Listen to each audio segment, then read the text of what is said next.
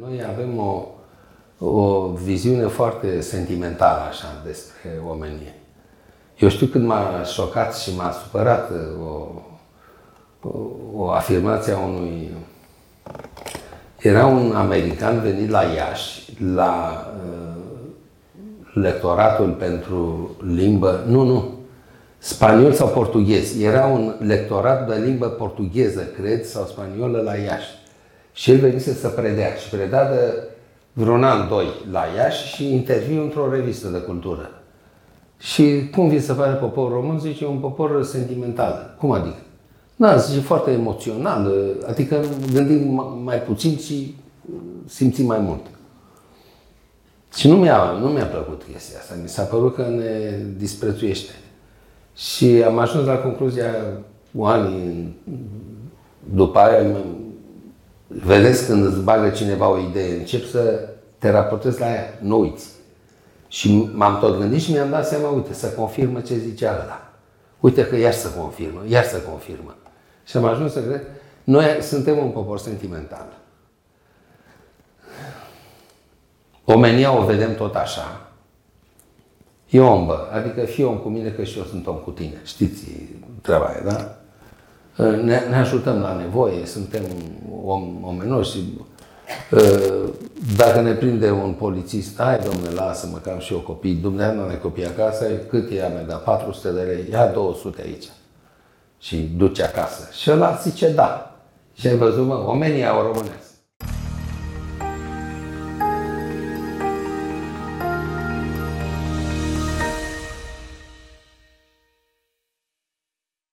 La un moment dat, actorul Denzel Washington merge acasă și se întâlnește cu mama lui, pe vremea aceea avea 91 de ani, imediat după ce câștigă uh, premiul Oscar. Uh, învățat cu ceea ce înseamnă a fi cu adevărat uh, un om spiritual și cu omenia pe care a primit-o prin educație de la părinți, după ce a fost felicitat, mama lui i-a spus următoarele cuvinte. Foarte bine, dar e timpul să-ți iei, să iei gunoiul și să-l duci acolo unde este locul lui. Spune Denzel Washington, această afirmație a mamei mele m-a făcut să rămân cu adevărat cu picioarele pe pământ. Îmi place să cred că ceea ce se va întâmpla în seara aceasta aici ne va ajuta pe fiecare dintre noi să plecăm mai oameni decât am venit. Pentru că ne propunem să vorbim despre omenie în fond, despre minte, suflet și despre ce putem face astfel încât să fim cu adevărat altfel, să fim cu adevărat diferiți, să fim autentici. Vă spun doar uh, o mică parte din ceea ce înseamnă felul în care se, vor desfășura, se va desfășura discuția noastră. O vom purta împreună, iar la finalul discuției noastre veți avea posibilitatea și dumneavoastră să adres, să-i adresați întrebări domnului profesor.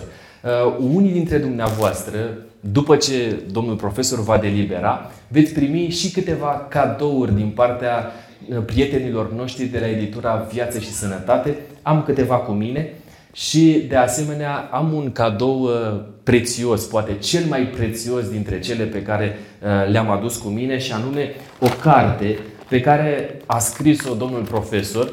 Unul dintre dumneavoastră o va primi, Marea Neagră, Neagră, limba română sub asediu. O să povestească domnul profesor la un moment dat mai multe despre ea, cu autograful din partea dumnealui. Dar toate acestea la momentul potrivit. Sper că v-am suscitat interesul. Și mi-ar plăcea tare mult să cred că ne puteți vedea de asemenea, că ne veți urmări de asemenea și pe canalul de YouTube Authentic Podcast, acolo unde va fi postată inclusiv discuția din uh, seara aceasta. Domnule profesor, sunteți pregătit pentru tirul de întrebări? Păi sunt gata cablat.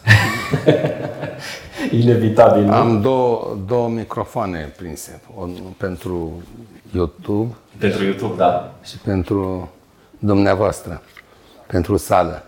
E o sală splendidă, e foarte frumoasă. Foarte frumos, adevărat. E un public frumos. Nu vă cunosc personal, dar uh, vă respect pentru că sunteți aici. Numai oameni care au curiozitate intelectuală, care uh, au spiritul viu, sunt predispuși la dezbateri și care uh, vor să, să dezvolte personal și nu vor să rămână la stadiul în care sunt astăzi. Numai oamenii de genul ăsta vin la astfel de evenimente Și de aceea vă spun că vă, vă respect ab initio, înainte de a vă cunoaște. Domnule profesor, vorbim despre minte, suflet și încercăm să, întreb, să răspundem la o întrebare profundă, zic eu. Cum stăm cu omenia? Și am să vă întreb, cum găsim sensul minții și cum ne atingem noi profunzimea sufletului? Este o întrebare foarte dificilă pentru că Vedeți, am participat de curând la o dezbatere între uh, doi specialiști autentici. Domnul Dumitru Constantin Duncan, Durcan, cel care a scris Inteligența Materiei acum 35 de ani și care a scris de curând Calea spre sănătate, iar uh, celălalt era uh, domnul Alexandru Vlad Ciurea, neurochirurg. Primul e neurolog de specialitate, celălalt e neurochirurg și care de asemenea a scos de curând o carte. Sănătatea creierului, parcă așa se numește. Și vreau să vă spun că primul Dulcan era cu creierul, celălalt era, nu, era cu inima, celălalt cu creierul. Și a fost o dezbatere timp de o oră jumătate între minte și inimă, foarte frumoasă, fiindcă fiecare încerca să puncteze de ce inima e. Spuneam eu, nu, creierul este, uite, și dumneavoastră ați spus, ați recunoscut. Și au, au dramatizat oarecum dezbaterea pentru că au împărțit-o în două uh, părți opozante în realitate sunt împreună. Și merg împreună. Și noi, de regulă, avem sentimente, dar sentimentele nu sunt într-un sertar separat. Sunt două organe diferite în, din punct de vedere academic, dar nu sunt separate, domnul Gogănescu. Sunt, uh, merg împreună ca un, piston, ca un motor cu două pistoane. Mai țineți minte cine a avut Trabant? Ați avut Trabant? Trabantul era mașina cea mai comodă și mai ieftină în România comunistă. Era o mașină făcută din carton presat, făcută de uh, industria din Republica Democrată Germană, Germania de Est, comunistă, și care avea un motor din, în doi tipi. Avea două, da, două pistoane. Cam asta este inima și uh, mintea, Uh, sau inima și creierul, sunt două părți ale personalității noastre care merg împreună. Noi avem sentimente, dar avem sentimente cam cât ne duce mintea. Mai mult nu. Știți, de multe ori mă uit la uh, oamenii noștri politici care nu văd mai departe, de mai mult de patru ani nu pot să gândească în timp și mai mult de interesul personal și al grupului din care fac parte nu pot să vadă. Și eu mai glumesc, îi mai spun și soției, le mai spun și studenților, zic, hardul mic. Au hardul atât. Nu poți să le ceri să aibă sentimente sociale dacă mintea nu-i duce mai departe de lungul nasului. Vor avea sentimente, dar pentru copiii lor, soția lor și prietenii. Nu poți să aibă sentimente pentru niște oameni pe care nu-i cunosc și nu-i vor cunoaște niciodată. De pildă pentru copiii care merg la școală prin pădure, cu riscul să se întâlnească cu lupul, ca în scufița roșie, ca în evul mediu. Și avem astfel de sate în, în uh, ruralul periferic, există sate în care copiii merg kilometri dimineața și se întorc uh, după amiaza, pe seara, inclusiv iarna, prin pădure, ca să facă școală. Și tu ești ministrul educației sau ești prim-ministru și ar trebui să te gândești la copiii ăștia ca la copiii tăi. Dacă minți, nici sentimente nu ai pentru ei.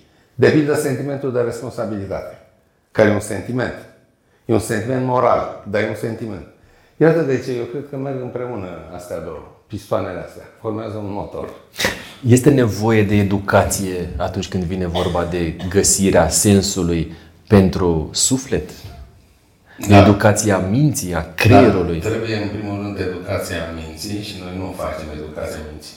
Școala românească nu educă minte. Nu educă pe elev să gândească. eventual le pune la încercare memoria și capacitatea lor de memorare, iar uh, în ceea ce privește valorile morale care formează partea omenescului, uh, nici vorbă, nu există așa ceva.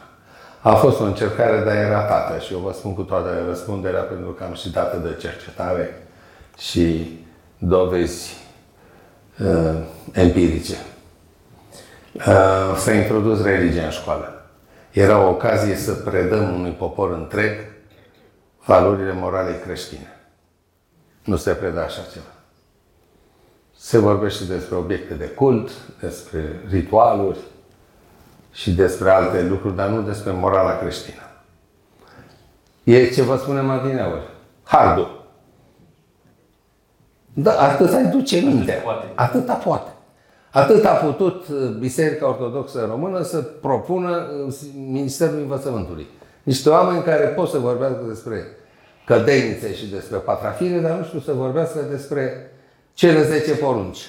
Și cum se traduc ele pentru un copil de clasa 4 pentru un copil de clasa 6 sau pentru un licean. Nu pot să, să traducă lucrul ăsta. Pentru asta îți trebuie și talent pedagogic, vocație și îți trebuie instruire comunicațională. Deci trebuie să faci comunicare.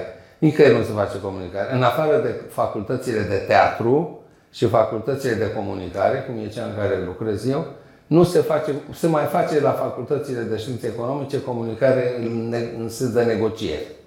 Se mai face la medicină, acolo unde se face marketing medical. Cei care se pregătesc să vândă medicamente și alte da, instrumente medicale, dar deci comunicare de marketing și comunicare de negociere, dar nu comunicare interpersonală. Exact ce îți trebuie în învățământ. Edu- comunicarea între elev și profesor, între profesor și părinte, între profesori, în cancelarie. Nu există așa ceva. Nimeni nu e pregătit pentru așa ceva. Comunicarea interpersonală nu se face nici la facultatea de medicină, unde trebuie să ai comunicarea pacient-medic. Și la fel, între medici, în echipa medicală. Nu, nu există. Sunt invitate destul de des între medici în diferite asociații profesionale, mă cheamă să le țin cursuri sau doar câte o conferință despre comunicare în domeniul medical. Am și făcut un astfel de curs post-universitar la cererea lor, la SNSP, la Școala Națională de Studii Politice și Administrative, unde lucrez. Uh, au nevoie de așa ceva și simt nevoia. Dar uh, în, fac, în facultate nu fac. Iată de ce noi avem foarte multe goluri.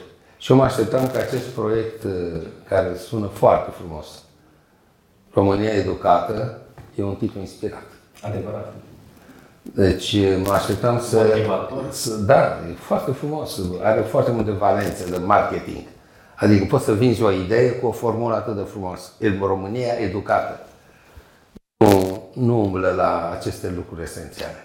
De pildă, nu educă valorile. Pe urmă, nu educă moral, în primul rând. Nu educă gândire. N-am văzut introducerea unui curs de gândire critică. Este exact gândirea care te ajută să faci diferența între bine și rău între adevăr și fals, între credibil și neverosimil, între ficțiune și realitate.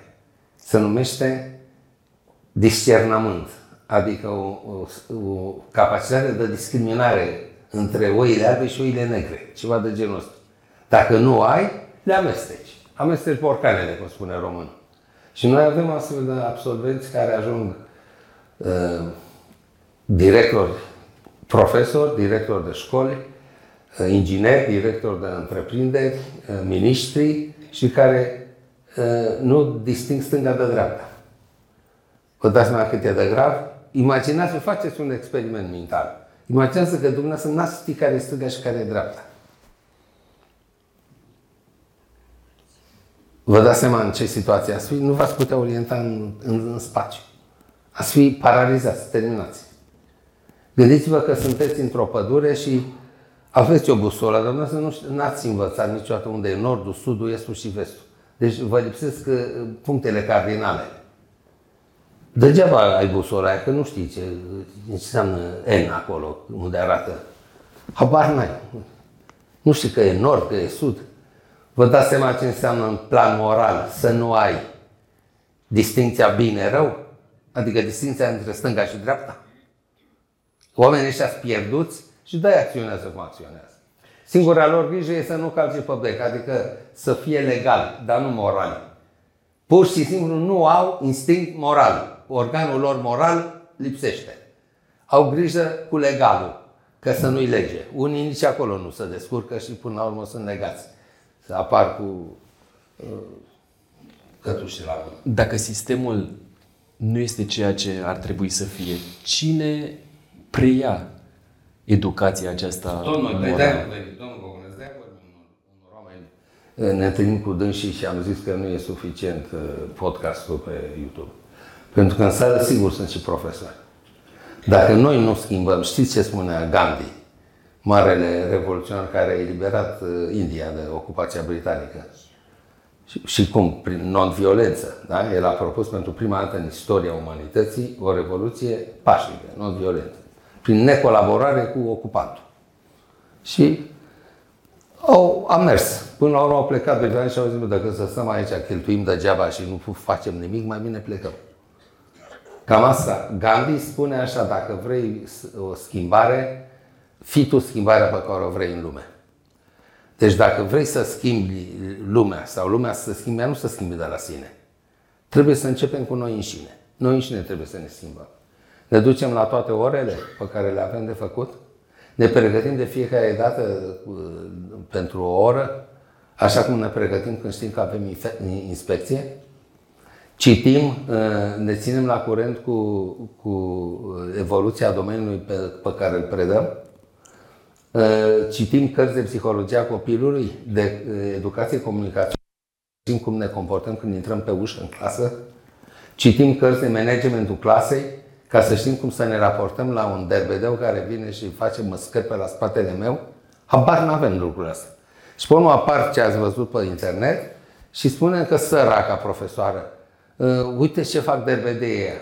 Derbedeii au început uh, treptat, au ajuns în, în ăla și ea i-a lăsat. Fiindcă nu are suficientă personalitate și nu are suficiente cunoștințe și nu s-a instruit ca să știe care e rolul ei de profesoară.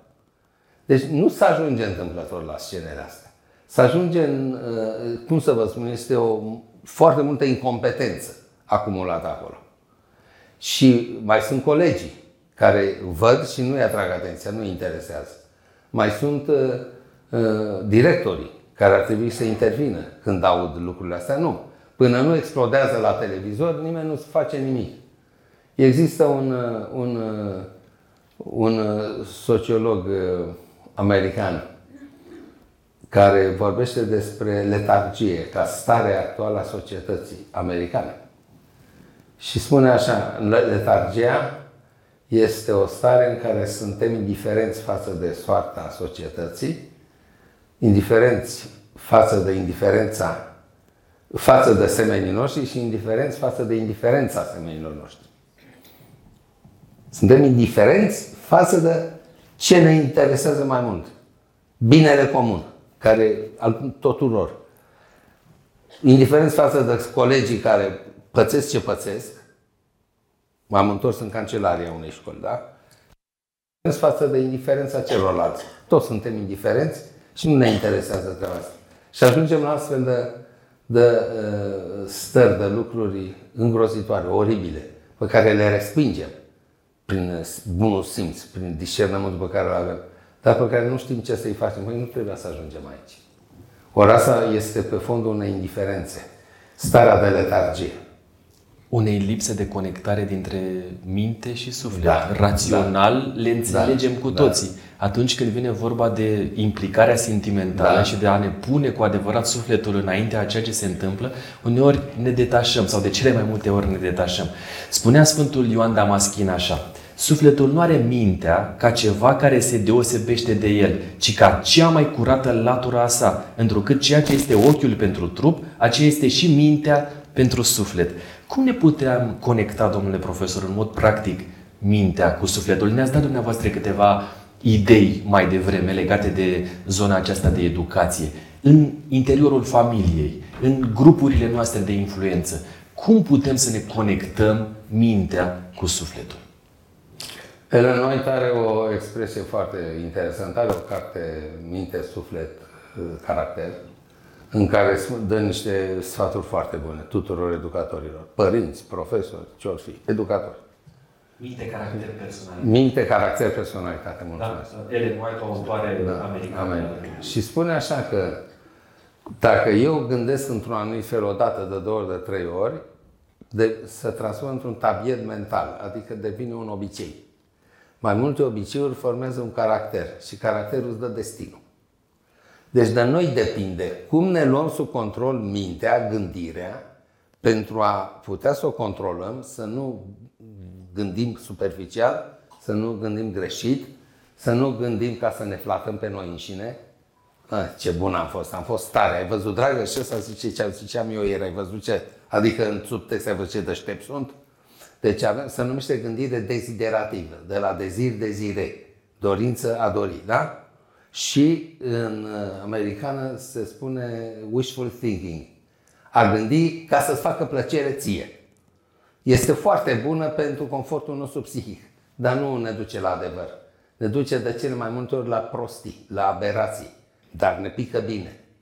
Știți aia, minte-mă, dar minte-mă frumos. Adică nu mă interesează adevărul, mă interesează să mă simt bine. Dacă mergem pe treaba asta, sigur că nu, sufletul nostru va merge în direcții greșite, pentru că nu mai are ochi. Cum spune Damasin, ă, mintea nu mai funcționează ca far și ca lumină a ochilor. Dar, în general, noi trebuie să ă, ținem foarte aproape. De când am citit în Biblie că Isus spune că putem ă, păcătui și cu gândul, de atunci am început să mă preocup foarte serios de propria mea gândire și de gândirea altora. Și am ajuns să predau pe lângă comunicare și semiotică și teoria limbajului și etică în comunicare, am început să predau gândire critică. Pentru că este un mod de a gândi despre propria mea gândire pe un etaj superior, de la care pot să mă uit la propria mea gândire. E foarte greu să-ți corectezi gândirea tot cu gândirea ta, nu cu altuia. Sigur, citești, vezi ce spun alții, înveți de la alții, dar până la urmă tu trebuie să-ți însușești. Asta se numește critical thinking. E inventată de americani. Este o disciplină care ne ajută să învățăm să gândim corect. Și am să vă dau, pot să le spun, uh, e un episod interesant, Zacharias, uh, cum nu mai chema, Ravi. Da. Ravi Zacharias, un pakistanez care cu studii în Statele Unite, care a devenit un un uh, vorbitor de ăsta inspirațional, invitat de toată lumea, e plin internetul de el. Puteți să-l căutați, Zaharias, Zaharias cu CH. Puteți să îl căutați. El spune că a fost invitat la Uppsala University de studenții de acolo, fiindcă îl văzuseră pe YouTube și au zis, vrem să îl invitați. Și s-a dus pentru două serii, vineri și sâmbătă. Și în prima le spune el încântat că am văzut Uh, un slogan al universității dumneavoastră pe frontispiciul vechiului sediu și îmi place foarte mult. Sună cam așa. Uh, e grozav să gândești liber, dar mai grozav e să gândești corect. Și studenții au început să vocifereze, au început rumoare în sală, discuții. El și-a dat seama că se întâmplă ceva și zice, dar care e problema? Nu vă place? Nu și să scoală o studentă, noi credem că este exact invers. Cum adică? E grozav să gândești corect, dar mai grozav e să gândești liber. Înțelegeți în ce epocă am intrat? Se numește epoca post-adevăr. Lasă-mă să gândesc cum îmi place, nu cum e corect. Ăsta este genul de răspuns orgolios al unui om care vrea să gândească cum îi place lui. Este o viziune infantilă, copilărească despre libertate. Libertatea ca absența regulilor. Copilul care să crede că e liber fiindcă au plecat părinții de acasă. De fapt, au plecat autoritățile care te-ar pedepsi dacă încalci niște reguli. A, au plecat babacii, gata, telefoane, băi, veniți, tragem un chef. Și pe urmă să trezești cu o casă distrusă, Că știți cum e la chefurile astea. Vin și aia invitați și aia neinvitați. Până când ajung să întrebă care e gazda. Că sunt, sunt vreo 30 băgați într-un apartament care sting stigările pe mobilă și care varsă băutură și care e ceva iar în filmul la Singur acasă, dacă îl mai știți, puștiu care rămâne singur acasă ajunge să fie uh, fugărit prin Central Park de niște uh, infractori care vreau să-l omoare. De unde vine? Din naivitatea asta că a fi liber înseamnă a nu respecta reguli. Fals. A fi liber înseamnă a înțelege regulile și a le folosi pentru a ajunge la scopurile dorite. Asta înseamnă să fii liber să reușești să-ți îndeplinești propriile tale obiective. Asta înseamnă libertate. Spinoza spune așa, libertatea este necesitatea înțeleasă. Înțeleg ce e necesar, legi, cauzalități, folosesc, a, vreau să pun în mișcare niște efecte, pun în mișcare cauzele care produc efectele. Deci asta înseamnă să fii liber. Nu înseamnă să fii prost. Deci prostia asta că nu vrem reguli, Eh, ne duce la alte lucruri, la spital, pe patul, la ATI sau în pușcărie direct. Prin urmare, sufletul din ce spuneți dumneavoastră și sentimentele ar trebui ținute sub control prin rațiune, prin minte, prin a ne hrăni mintea cu ceea ce ne ajută să descoperim valorile acestea și să le punem în practică, să le transmitem celor care vin după noi, să lăsăm o moștenire, nu? Merg... Domnul dacă eu sunt smerit, asta e o problemă de minte, pentru că eu încep să-mi dau seama de valoarea altora. Și îmi dau seama cât de mulți oameni valoroși sunt în jur. Și că eu nu sunt cel mai valoros om din uh, lume sau din orașul meu, pentru că îmi place mie când mă uit la mine în oglindă. Am depășit narcisismul ăla de până pe la 12 ani, spune Jean Piaget, că un copil crede că luna să ține după el. După 12 ani îți trece. Încep să pricep că sunt niște raporturi obiective, geometrice, astrofizice, că era o iluzie. Sunt oameni care îmbătrânesc cu iluzia asta, că lumea se învârtește în jurul lor. Să numește egocentrism. Sau pe românește să crede buricul pământului. E același lucru. Tu în centrul lumii. Și evaluezi totul, apreciezi totul în funcție de dorințele tale, de așteptările tale, de plăcerile tale. Îmi place, nu-mi place. Poftim pe cine ești tu? Să te întrebe uh, pământul dacă să se învârtească sau nu în jurul soarelui, ca să-ți place ție sau nu. Sunt lucruri obiective în afara noastră pe care trebuie să le acceptăm. Nu facem pe deștepți. Mie nu place treaba asta. Și dacă nu place, nici nu țin cont de ea. Sunt foarte mulți oameni care au ajuns, au fugit din armată când se făcea stagiu militar. Uh, să urcă pe blocuri și spun că se aruncă de la etaj pleacă de acasă și își lasă copiii în grija soției și îi pleacă după țigări și nu se mai întorc. De ce? Pentru că nu le mai place. S-au săturat să facă ceea ce uh, uh, decurgea din rolul de părinte. Asta este grav. Este foarte grav. Specialiștii numesc asta depresie. Da. Hmm? E, fiecare păcat al nostru are câte un nume. Depresia, să știți că se ajunge greu la ea. Știți cum se ajunge? Muncești ani de zile la depresia ta. Este adevărat, dar vreau să vă spun... Înțelegeți ce spun? De chestiune. O serie întreagă de... Uh, când te, în, în, în loc să te uiți spre adevăr, te înconjori de ziduri de justificări. Te înconjori de ziduri de justificări, tu mereu ai dreptate, alții n-au dreptate și devii tot mai singur, păi când rămâi singur, scuzați-mă, cum să nu te pască depresia? Ce este grav este că Asociația Psihologilor Atestați din România constată că depresia este boala secolului al XXI-lea. Așa e. Și ultimele statistici spun că peste 125 de milioane de oameni din întreaga lume suferă de boala asta. În ultimii 20 de ani, ritmul vânzărilor de medicamente antidepresive a crescut cu 40%, iar anual în lume se consumă aproximativ 10.000 de tone de tranquilizante pentru ameliorarea stărilor depresive. Iar în România, depresia este mai frecventă decât diabetul sau bolile cardiovasculare. De va deveni și mai 3.000 de sinucideri pe an în România, 70% erau depresivi. Ce e de făcut, domnule profesor? Ați văzut știrile din ultimele zile, da? Se tot repetă. Oameni care se aruncă, bat de pe blog, bat de pe pod, bat de pe... Păi, întrebarea n-a trebuit să mi se adreseze mie. N-am de unde să știu ce trebuie făcut, pentru că nu putem schimba modul de viață din lumea civilizată. Este ceea ce se numește generic boli ale civilizației. E un fenomen. Boli ale civilizației sunt multe, printre care depresia. Nu existau până acum. La țăranul român nu exista depresie. Tot timpul avea ceva de făcut. Știți vorba, hai că vine noaptea și mai avem treabă. O știți? Nu ți ajunge ziua să faci câte trebuie să faci. O gospodărie dacă ai, Doamne, ce dăm, Doamne, mai dăm, Doamne, niște zile să termin. Omul care nu are ce face și care nu are sens al vieții și care nu a ajuns la Dumnezeu, nu a ajuns la o cauză pentru care să se dedice, cade în depresie.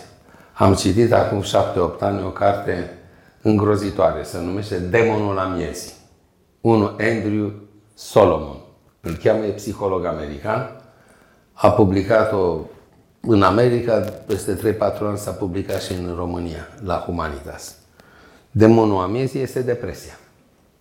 Și el spune acolo că exact ce a spus dumneavoastră, că este cea mai răspândită boală care va deveni cea mai... Uh, e boala cu cea mai mare creștere, cea mai rap- cel mai rapid, cel mai înalt ritm de creștere și va deveni boala cea mai frecventă în, într-un deceniu. Pentru că uh, face ravagii în toate clasele sociale, în toate profesiile, la toate vârstele și în toate culturile. Deci nu contează că ești în Canada, în Statele Unite sau în Elveția, depresia face ravagii peste tot. Și văd că avem și în rândul României. Inclusiv în România. Da. Deci depresia este o, o stare psihică combinată cu atacuri de panică, cu lipsa de motivație și cu și cu uh, lipsa de uh, self-respect, cum zic americanii, uh, respect de sine, stimă de sine. Îți pierde stima de sine. Și știți ce vă sfătuiesc? Vă sfătuiesc sincer, nu fac pe profesorul. Predau eu etică, dar nu ca profesor vă spun. Vă spun așa ca de la om la om. Vorbim despre omenie. Da, exact. Și despre autentic. Încercați să fiți corecți.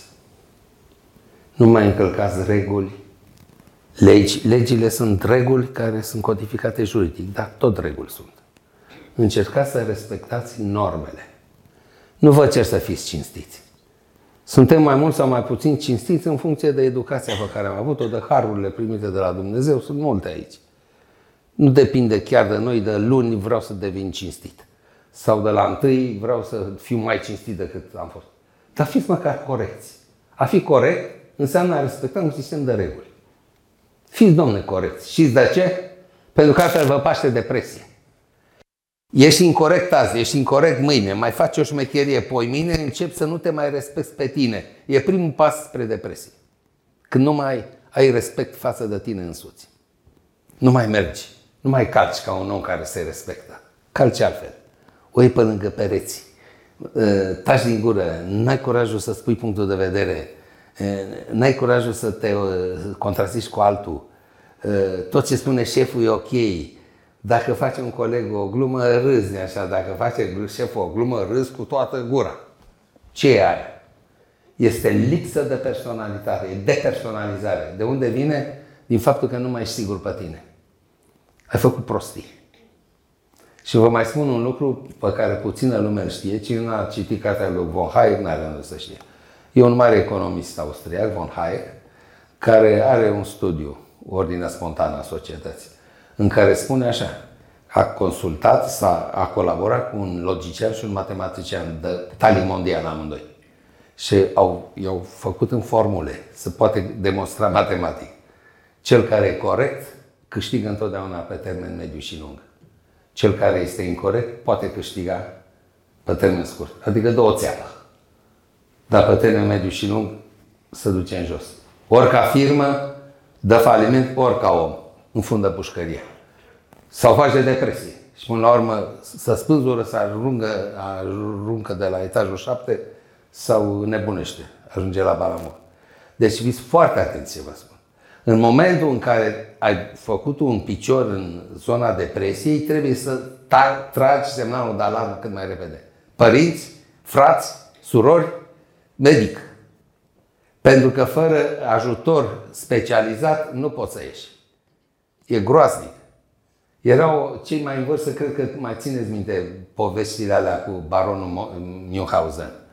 Da, era o carte cu baronul Munchausen pe cal, în, pe copertă. E un personaj celebru în literatura universală prin minciunile lui. Avea o inventivitate extraordinară, mințea de îngheța apele. A fost un personaj real.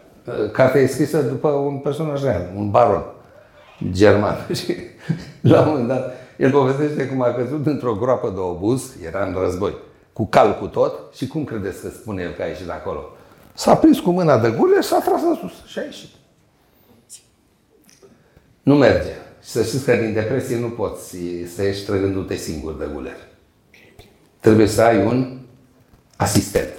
Și de regulă specializat. Degeaba vine mama ta la patul tău și plânge alături de tine. E important să ai un suflet care face compasiune cu tine. Trăiește și uh, îți vrea binele, dar nu e suficient. Ai nevoie de un psiholog sau un psihiatru.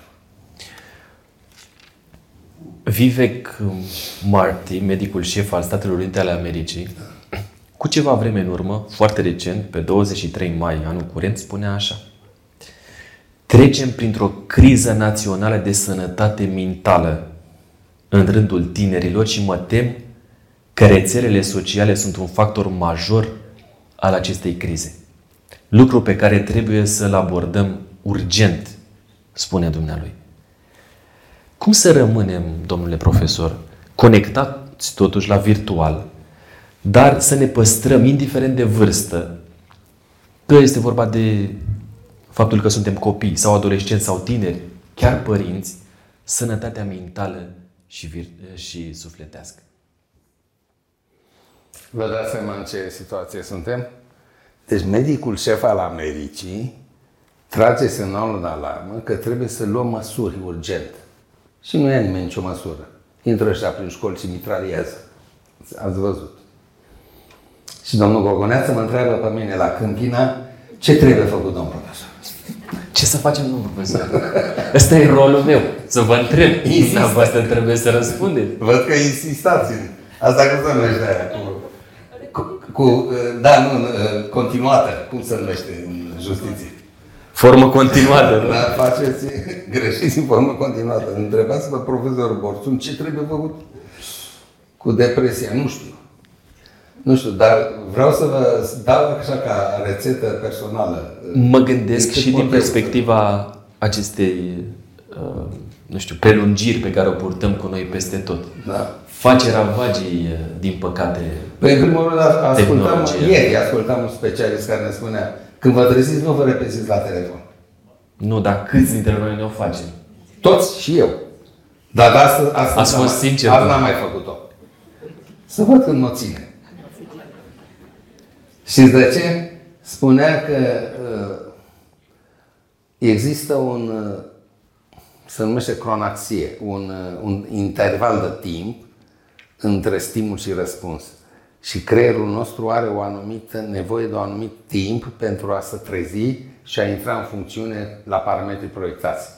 Dacă tu în, nu-l lași să se trezească și intri direct în, în telefon, cine a mai sunat, cine a mai dat un mesaj, știți cum e. Așa, Facebook, WhatsApp, toate, uh, nu-l lași să se trezească și vei fi tot, tot timpul netrezit.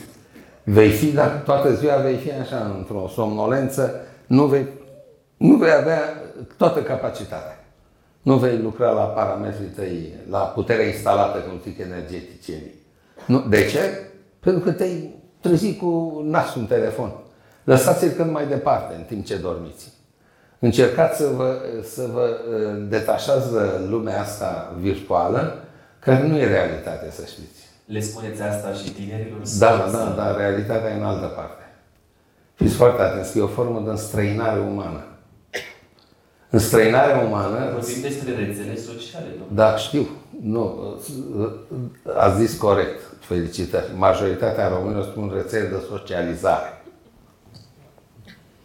Asta este un, o calcheară de pe, de pe limbajul, jargonul adolescenților americani. Ei spun că se duc să socializeze când se duc într-un club de noapte. Unde te duci, fata mea, la ora asta? Mă duc să socializez și eu puțin. În științele sociale, a te socializa înseamnă a te umaniza. A deveni într-un boz de carne, cum spune Ion Creangă, o ființă socială, adică o ființă umană. Asta înseamnă socializarea. Îți asimilezi într-o perioadă de timp, ani de zile, valorile societății în care te-ai născut. Și te-ai socializat, adică te-ai umanizat, ai devenit om. Unii se opresc până la un sfert, alții până la jumătate, alții până la trei sferturi. Alții duc procesul până la capăt. Avem grade diferite de socializare, adică de umanizare. De unde și conflictele dintre noi. Da? Dacă te prinde unul pe la piață, pe la 11 noaptea, mai puțin socializat și îți dă una în cap ca să-ți ia sacoșa din mână, ai încurcat-o. De ce? Pentru că ăla e mai puțin umanizat decât tine. Deci, marile noastre probleme, țin uitați-vă ce fac uh, uh, soldații aia prin Ucraina. Ce au făcut uh, uh populației uh, civile. Sunt niște bestii. Bestii pe două picioare. Acum le-au aruncat uh, uh barajul, uh, au înnecat o zonă imensă. De, de, de, asta înseamnă că ăștia sunt, eu știu cât soții umanizați, 15% probabil. Știu să vorbească uh, au grai, cam atât. Deci e foarte important să ne umanizăm. Și noi nu o facem, să știți. Și mai ales fiți atenți cu copiii și nepoții dumneavoastră. Faceți o mare greșeală când cereți școlii să-i pregătească pentru viitorul examen. Păi știți ce înseamnă asta? Cam din clasa 8 încep să, încep să se specializeze. Cei care sunt buni la matematică încep să facă mai mult matematică și mai mult probleme, eventual la fizică, Uh, cei care sunt uh, înclinați spre literatură mai citesc, mai fac ceva, iar pe la liceu pur și simplu sunt programați. Aia care vor să dea la politică nu mai citesc nimic. Fac probleme. Păi ce vreți să iasă copilul dumneavoastră? Instrument de, cal- de rezolvare de probleme? Ce vreți să iasă? Sunteți încântați că știe calculator, vreți să iasă una, o anexă a calculatorului? Că asta sunt cei mai mulți. Eu am nepot în Statele Unite care lucrează la, la Valea Siliciului. Știți ce are acolo? Foarte bine plătit. Au bani, asta voiam să spun. Au bani. Dar și până la... vezi lumea doar în gaura asta care se numește bani, ai curcat. Dar până la urmă... Este enorm de multe lucruri. Până la urmă, părinții, cei mai mulți... Atât știu. Asta așteaptă de la copii. Atât îi duce mintea. Cu asta am început. Atât hardul mic. Dar tu eu de-aia vreau să vă spun, nu mai cereți, doamnă, puneți-i să facă probleme. Vine examenul, evaluarea națională, BACU, nu știu ce, să facă probleme. Și îl vezi în clasa 11 rând, doamnă, dar treaba asta să cer la BAC? Nu. Păi atunci trebuie să o facem. Cultura Elev la 11 Matematică în loc de cultură civică, română în loc de sociologie, da, filozofie, morală psihologie, morală. Deci femeia aia le vorbea de poezia lui Ion Barbu, care ne spune că matematica și poezia au rădăcină comună, ca un pom care are aceeași rădăcină, dar are mai multe ramuri. Și că încearcă să le explice de ce e nevoie să citească și altceva și el îi spune, dacă nu ne cer la bar, de ce faceți cu noi așa ceva? Deja omul ăla deja sensibil la o zonă extraordinar de importantă a lumii. Am citit de curând, lăsați-mă să spun asta, vă rog. Uh, în Italia, 49%, e studiu recent, 49% dintre inginerii italieni au absolvit liceu clasic. Și ce înseamnă liceu clasic în Italia? Limbă latină, limbă greacă veche, gramatică, retorică, literatură universală și restul, ce avem și noi. Și ăștia ajuns să facă viaducturile alea minunate, tunelurile alea prin munții albi, instalațiile de teleferic, autostrăzile alea extraordinare, podurile și tot ce am văzut în Italia, este ceva incredibil. O țară care este construită, a păstrat toată antichitatea și a intrat în secolul 21, de ingineri, dați ingineri intelectuali, nu instrumente de calcul. Deci vedeți ce faceți cu copiii dumneavoastră, nu-i mutilați. Nu cereți părinții, ă, profesorilor să... Că asta nu înseamnă decât o complicitate părinte-profesor în detrimentul copilului și în detrimentul viitorului lui ca om. Și ajungem la ce spunea Solomon Marcus, marele nostru savant, când are un studiu care se numește chiar așa, Educația omenescului. Și îl spune așa, în, în școala românească se face învățământ, dar nu se mai face educație. Mare dreptate are. Așa că am răspuns la întrebarea dumneavoastră. Mă vulnerabilizez puțin, suntem la autentic. Vulnerabilizez. Uh, cum ziceți Îl cunoașteți pe băiețelul nostru. Are șapte ani și săptămâna asta vine la mine și îmi spune Tata, care este meseria cea mai bine plătită din lume? Și spun, tată, nu știu. Și zice, ia telefonul și uite de pe internet. Să afli și să-mi spui care este cea mai bine plătită meserie din lume. Și zic, tată, pe internet nu scrie chiar toate lucrurile așa. Până la urmă sunt tot niște oameni care scriu acolo. Șapte ani. A doua chestiune. Am interacționat cu mai mult timp. Pare un bas. Observați, eu am senzația că spune un bas. Cum fiul împăratului vine la tată și întreabă, tată, incredibil. Asta întreabă la șapte ani. Șapte ani. Ați văzut ce interesează? Da. Și, și știți de ce? Vede în jurul lui, vede în casă. Mama lui învățătoare și tatăl lui. Înțelegeți? Și zice, bă, oare cum o fi să câștigi bani adevărați? M-a vulnerabilizat mai mult, domnul profesor. Păi i-am plătit A doua chestiune. Retur. M-am întâlnit cu mai mulți tineri de liceu și de clasă generală. Unii dintre ei chiar de facultate. Și printre altele, am stat de vorbă puțin cu ei, vorbindu-le despre un profesor ca model pentru români. Domnul Trandafir.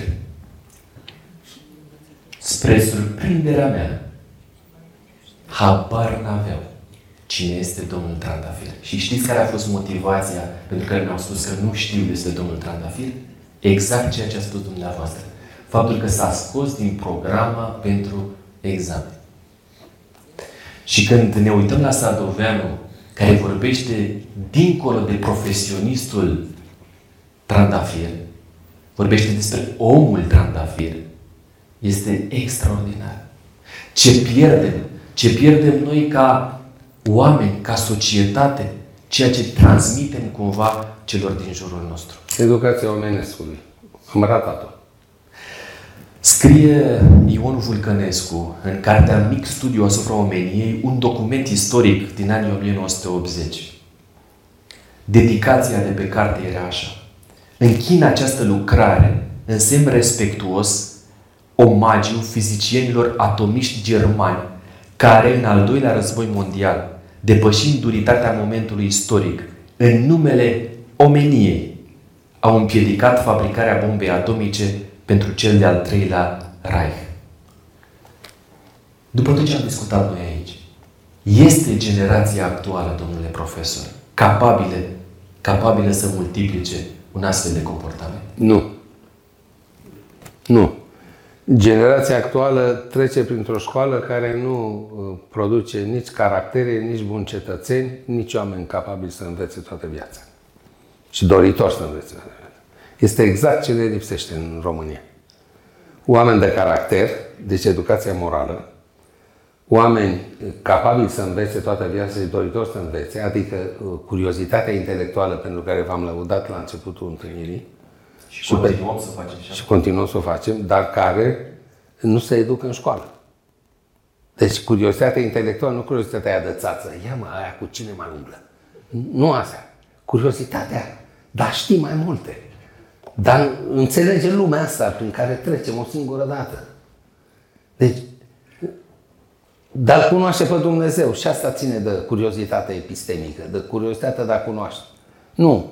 Noi uh, ce am terminat școala. Am pus, am pus uh, cartea în cui. Eu am oameni pe care încerc să uh, le explic niște lucruri ca să se înțeleagă mai bine și auzi, hai, lasă-mă, că am terminat facultatea, nu mai sunt student. Adică au impresia că dacă au terminat facultatea, au și ei o diplomă, nu mai au ce învăța. Ori asta înseamnă că nu au ieșit din școală pregătiți să învețe tot timpul. Eu sunt pregătit să învăț tot timpul. Eu cum prind unul care știe mai mult decât mine într-un domeniu, încep să-l întreb. Îmi iau și notițe. Deci asta înseamnă capacitatea de a învăța și dorința de a învăța. Avem o slabă dorință de a învăța în România. Și să nu mai vă mai duceți după fentele alea comuniste, că românii din cele mai vechi timpuri iubeau cartea și există o vorbă a strămoșilor noștri, cine are carte are parte. Și la ce se referă vorba? La cartea funciară.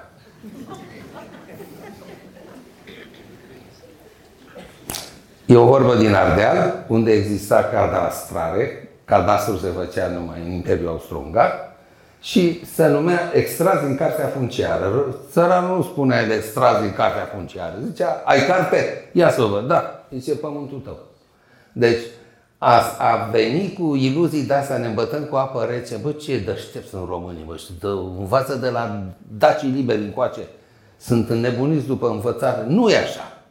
Avem o mare rezistență la învățare și cei care lucrați în învățământ știți foarte bine la ce mă refer. Și aveți de luptat nu doar cu un sistem, prost construit. Aveți de luptat și cu elevii și cu părinților. Ca să-i face să învețe. Să aibă această nevoie de a învăța. Cum au japonezii, cum au coreenii, cum au alte popoare la care ne uităm cu trufie de asta naționalistă. Ca și omul care n-a plecat de acasă. Să crede cel mai tare din parcare. Când ajungi să-i vezi pe alții, încep să devii mai smerit. Și încep să-ți dai seama că stai puțin, că nu e cum credeam. Că uite alții ce fac. Uite ce sunt în stare să construiască. Uite în cât timp. Uite cum învață. Uite cum stau în jurul unui, unui felinar chior toți copiii din cartier să, să, să uh, strâng ca să învețe pentru a doua zi la școală, fiindcă n-au lumină în casă. Scenă văzută cineva în China. Acum câțiva ani, probabil că acum așa au tras lumina. Deci, e o atitudine încastrată în cultura acestor popoare față de noutate, față de învățătură și față de a fi mai deștepți. Noi nu. Cine știe multe moare. Vorbă de la țară, auzită de mine în copilărie. Cunoașterea e diabolică. Nu. E de, e de la... Da, da, la ăla. Nu. Așa. Și nu-l numesc, că vine. Și, și tot așa, oameni buni. Avem de luptat cu o întreagă mentalitate pentru a face uh, edu- România educată. N-am văzut asta, niciun document uh, publicat de președintele României. Ați închid două legi. Păi cu legile astea rezolvi un, prog- un program extraordinar de, de reformă a educației? Nu. A trebuit uh, profesori să iasă în stradă Jumătate din ei au ieșit doar pentru salarii, dar jumătate nu, să știți. Jumătate au ieșit pentru reformă în învățământ. Au văzut că nu se face. Și au tot sperat că iese ceva cu România educată, o fi vreo sfârâială, ceva. Și au constatat că nici de data asta nu se face nimic. Da, au ieșit. Că lucrul trebuie început cu repoziționarea socială a profesorului. Și ca să nu poți face decât mărindu-i leafa și nu de două ori, de patru ori pentru a aduce oameni de valoare în următorii 10-15 ani, pentru a însănătoși sistemul. Trebuie făcut, dar pentru asta trebuie să ai oameni de stat. Noi nu avem oameni de stat, avem oameni politici. Omul politic e setat să gândească pe patru ani, maximum. Mic. Până, până la viitoarele alegeri, exact. Deci și să gândească la interesele personale și interesele de partid, nu la interesele națiunii și la viitorul acestei țări. Iată de ce avem mari probleme cu. Deci, ă, caracter moral, oameni capabili să înveți toată viața și buni cetățeni, oameni care se preocupați de binele comun, de interesul public, cum să mai spune. Nu avem. Mai țineți minte poezia lui Vlacuță? Alexandru Vlacuță, unde ne sunt visătorii? Aceeași problemă o avem după 150 de ani. Unde sunt visătorii? Unde sunt acei oameni care visează ceva pentru țara lor? Nu îi avem. Am avut niște oameni foarte puțini, izolați, care au ținut locul unor instituții inexistente. Un uh, Dimitrie Gusti, care a înființat Muzeul Statului din București, a înființat postul public de radio, a înființat școala sociologică de la București, care era celebră în toată lumea. Avem contribuție în istoria mondială a sociologiei datorită acestui om. Oameni fabuloși. Angel Salini a făcut podul de pe Dunăre, cel mai, peste Dunăre, cel mai important pod din Europa în, în epocă. A făcut toate silozurile din Bărăgan, fără de care n-am fi putut să exportăm uh, cereale. A uh, asfaltat uh, șosele și a făcut poduri până la Brașov. Dacă știți intrarea aia cu plopi stânga-dreapta, era de pe vremea lui Salini, el a proiectat intrarea în Brașov. Deci toate lucrurile astea sunt făcute de oameni excepționali, pe care sociologul Ilie Bădescu îi numește eroi ai moralei. Deci eroi ai moralei personale. Ei au făcut, fiindcă au vrut ceva mai bun pentru țara asta. Cât sunt ăștia? Uitați-vă în jurul dumneavoastră și spuneți câți de ăștia găsiți la 10 oameni pe care îi cunoașteți. Hai, nu la 10, la 100. Ca să găsiți ceva. Deci asta e problema noastră. Nu avem spirit cetățenesc. Noi nu ne simțim părți participante la același proiect. Un proiect comun. De țară, un proiect comun de, de societate. Îmi place să cred că noi cei care suntem aici, din seara asta, ne vom pune mult mai serios problema asta. Sper din toate Și am putea să schimbăm ce se întâmplă în jurul nostru. Ne-ați spus că vă place să citiți. Și încă mai citiți. Știu sigur lucrul ăsta. Eu am un cadou pentru dumneavoastră de la prietenii de la editura Viață și Sănătate. Un cadou altfel scriu ei aici. Este un voucher de 100 de lei. Puteți să vă cumpărați de acolo ceea ce veți considera că ar putea fi de folos pentru dumneavoastră, astfel încât să mai creșteți din Mulțumesc punct de vedere Gata, l-am, l-am văzut. E, da. e acolo, nu? E adică e autentic. Este autentic 100%. Apropo de prietenii de la Viață și Sănătate, trebuie să vă mai dau o veste și vă dau dumneavoastră astăzi. Organizăm, organizăm împreună cu ei o tabără în vara asta, împreună cu Autentic și editura Viață și Sănătate, undeva în Bucovina, va fi o, un loc de vis acolo și cred că ar fi de bun augur ca să cunoască lucrurile acesta tot mai mulți dintre oameni, nu așa? Dacă doriți să cunoașteți mai multe informații, puteți găsi pe site-ul Editurii Viață și Sănătate detalii despre tabăra aceasta. E pentru un anumit segment de vârstă? Nu sau? este pentru un segment de vârstă. Oricine este binevenit în uh, tabăra respectivă va fi în august, câteva zile de poveste. O ultimă întrebare, domnule profesor, înainte să dăm uh, microfonul celor din sală. Este o întrebare cumva mai personală. Care este procedeul în raport cu ce sau cu cine prin care vă evaluați dumneavoastră omenia?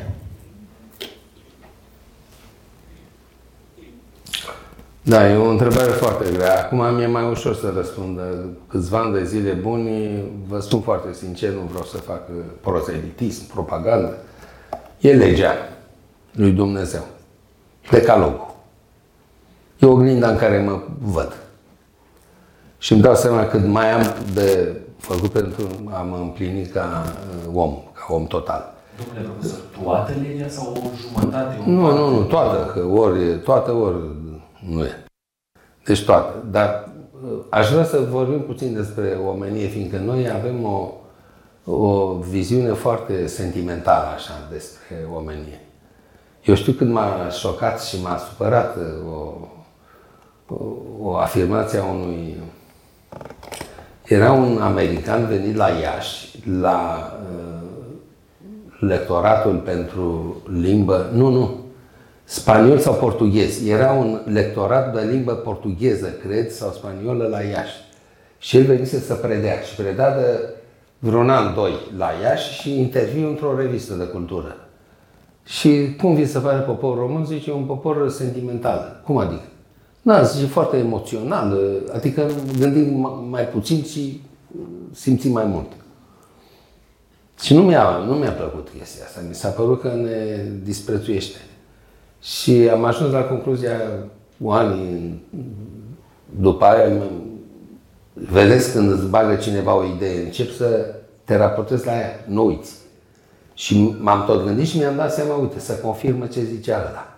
Uite că iar se confirmă, iar se confirmă. Și am ajuns să cred, noi suntem un popor sentimental. Omenia o vedem tot așa. E om, bă. Adică fii om cu mine că și eu sunt om cu tine. Știți treaba aia, da? Ne, ne ajutăm la nevoie, suntem om, omenoși și uh, dacă ne prinde un polițist, hai domnule, lasă-mă că am și eu copii, dumneavoastră nu ai copii acasă, cât i-a mea, da 400 de lei, ia 200 aici și duce acasă. Și ăla zice da. Și ai văzut, mă, omenia o românească. Mi s-a spus treaba asta. În 94 am fost la, uh, la Cernăuți. Lângă Cernăuți este o comună imensă, Boian. Dacă știți din, din poezia lui Eminescu, Toina. Din Boian la Patra Dornei ne-a mâncat Omida Corni. Boian era în actuala Ucraina, la Cernăuți. E o, o comună imensă, avea șapte biserici, inclusiv ortodoxe de limbă română. Și am fost cazați la oameni în, să-i aniversau 500 de ani de la nașterea lui uh, Neculce. Ioan Neculce, da? Uh, cronicarul. S-a născuse la Boian. Am dezvelit acolo statuie, nu știu ce. Statul român a băgat bani și a trimis un, un uh, autocar de reprezentanți ai statului român la festivitate. Eu eram consilier la Cotroceni la președintele Ion Iliescu și am fost trimis să-l reprezint pe el. Și acolo cu mulți, multe personalități literare, politice, eram mai mulți. Și am stat la oameni în gazde, în gazde. Și am stat la o familie foarte frumoasă. Ea era profesoară la o școală în limba română, două fetițe gemene, care ne-au dat un spectacol frumos, cu cortină, cu... Știți cum fac copiii. Ne-au cântat, ne-au recitat. Și el, inginer care nu mai lucra după Revoluție, mai lucrează ca inginer. Era șofer de tir. Și ducea marfă de la Viena până la Istanbul, toată zona asta. Și doamne, zice, dintre toți, tot cu românii mă înțeleg mai bine. Sunt omenoși, nu? Cum adică? Doamne, dai un ban și te lasă să treci. Noi alți te țin la graniță, câte o zi, câte două, până îți vine rândul, știți că am putea ajuta la graniță cu tirul. La român îi dai ceva și ăla e om. În 92 am fost la un congres de filosofie politică la Geneva. Și eu și cu încă un român ne-am dus cu, cu trenul Viena, de la Viena la Geneva, tot cu trenul. Și trebuia să ne întoarcem tot cu trenul și cu o seară înainte, de, în seara în care se termina congresul, s-a terminat pe la ora 10. Dezbateri serioase pe secțiuni pe acolo și pe la ora 10 masa de seară și după masa de seară vine Cristin Tapole, n-am să uit toată viața. Că am spune, Dumitru, tu și cu Mihai trebuie să părăsiți uh, hotelul. De ce? Zice, păi voi ați venit cu o zi înainte și ați plătit, ați stat trei nopți. Apa asta nu mai puteți să o stați, că așa este în plătit. Plătit de o organizație, iar cu filozofii care organiza așa și Universitatea din Geneva. Și stai puțin am înțeles. Noi părăsim două paturi într-o sală cu șapte paturi. Observați? Deci nu, nu eliberam o cameră. Tot complexul ăla era un fel de, cam cum e la părul rece, dacă știți. Era o, o chestie de asta turistică, rustică, în care erau câteva camere, restaurantul și niște săli de conferință. Toată aia era luată în chirie de ăștia, cu congresul. Deci noi nu eliberam nimic pentru alții acolo eliberam două patru într-o cameră cu șapte bărbați. Zic, trebuie să plecăm acum la 11 noaptea? Da. Așa era corectă, fiți Afară era februarie, afară ploua așa mocănește. Mă duc, îi spun lui Mihai, ăla disperat, ce face? Zic, hai sus să ne facem bagajele. Nici bagajele le aveam făcut. Mă vede un coleg de la Geneva, Universitatea din Geneva. Ce e, Dumitru? Ce sunt, de ce e fața aia căzută? Zic, păi uite ce am pățit. Vă duc eu în oraș. Stați puțin. Păi zic, cred că mi-am o jumătate de oră. Zic că n-am făcut bagajele. Vă aștept aici. 45 de minute mi-a luat. Eu sunt ăsta mocăit la bagaje, să nu mă pui să fac bagaje. 45 de minute, am coborât, ăsta citea Tribun Diogenev. Bun. Ne-a dus. Telefon înainte. Oberge de jeunesse. Puteți să ne primiți? Da, aveți locuri, da. Cât e noaptea? 25 de franci elvețieni. Noi primiseră chiar în ziua aia 250 de franci elvețieni de la, de la organizatori. Deci, Cristin știa că noi avem bani. Nu, nu ne trimitea în neamț. Știa că putem găsi camere cu 25 de franci. Bun, putem să venim? Da. Până m-am întâlnit cu ăsta, m-a zis că mă așteaptă, ne-a dus. Rue Michel, Rue Michel, uh, Michelin, Rue Michelin 14. Am căutat o jumătate de oră. Era de un calm, nu, nicio problemă. Găsim. Am găsit, era în zona gării, un mas de stradă Michelin. Atât. N-avea alte intersecții. Dar nu, nu o găseam. Ploua tot timpul. Nu a vrut să ne lase până nu ne-a lăsat sub copertină, ca să nu ne plouă. Ea a fost omenoasă, fiindcă ne-a dat numărul de telefon să sunăm la mai multe uh, hoteluri. Uh, ei au zis că ne primesc. Ăsta s-a oferit să ne ducă. Nu ne-a lăsat în ploaie până n-a găsit uh, hotelul. Sunt omenoși? De altă definiție. Erau corecți. Și paroliști. Deci erau și corecți, și paroliști, și omenoși. De la Geneva. Știți ce a fost la Geneva? La calvinismul. A băgat disciplina în ei. Nici nu concep să încalce o regulă.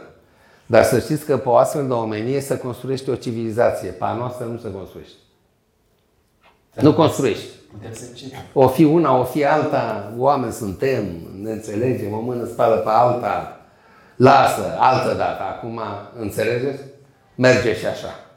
Pe acest merge și așa nu putem construi nimic. Și să nu ne mai văităm că ne-a părăsit Dumnezeu, să nu ne mai văităm că nu avem noroc, sau că alții sunt mai răi decât noi și ne-au călărit și ne exploatează uh, Austria și Anglia și America.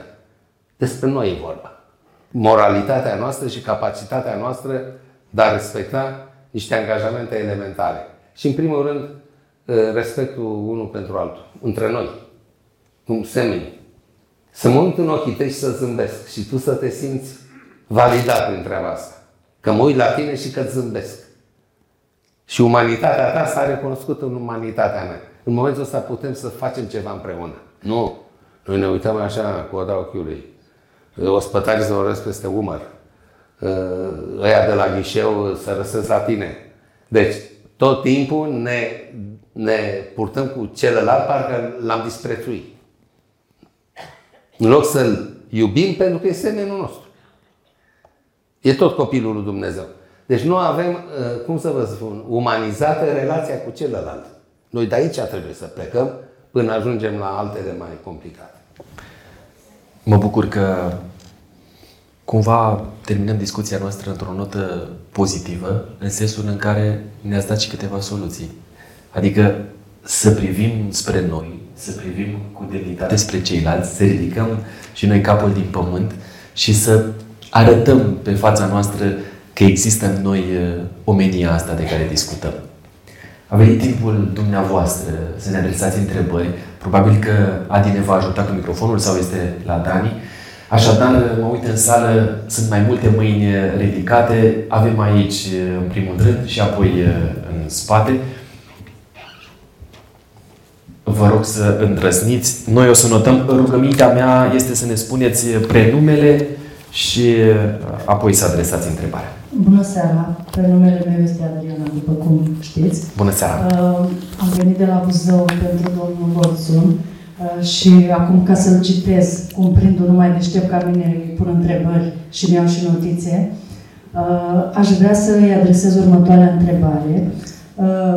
Pentru că a spus că nu știe ce sfat să ne dea atunci când un om este într-o depresie, cum să prevenim depresia.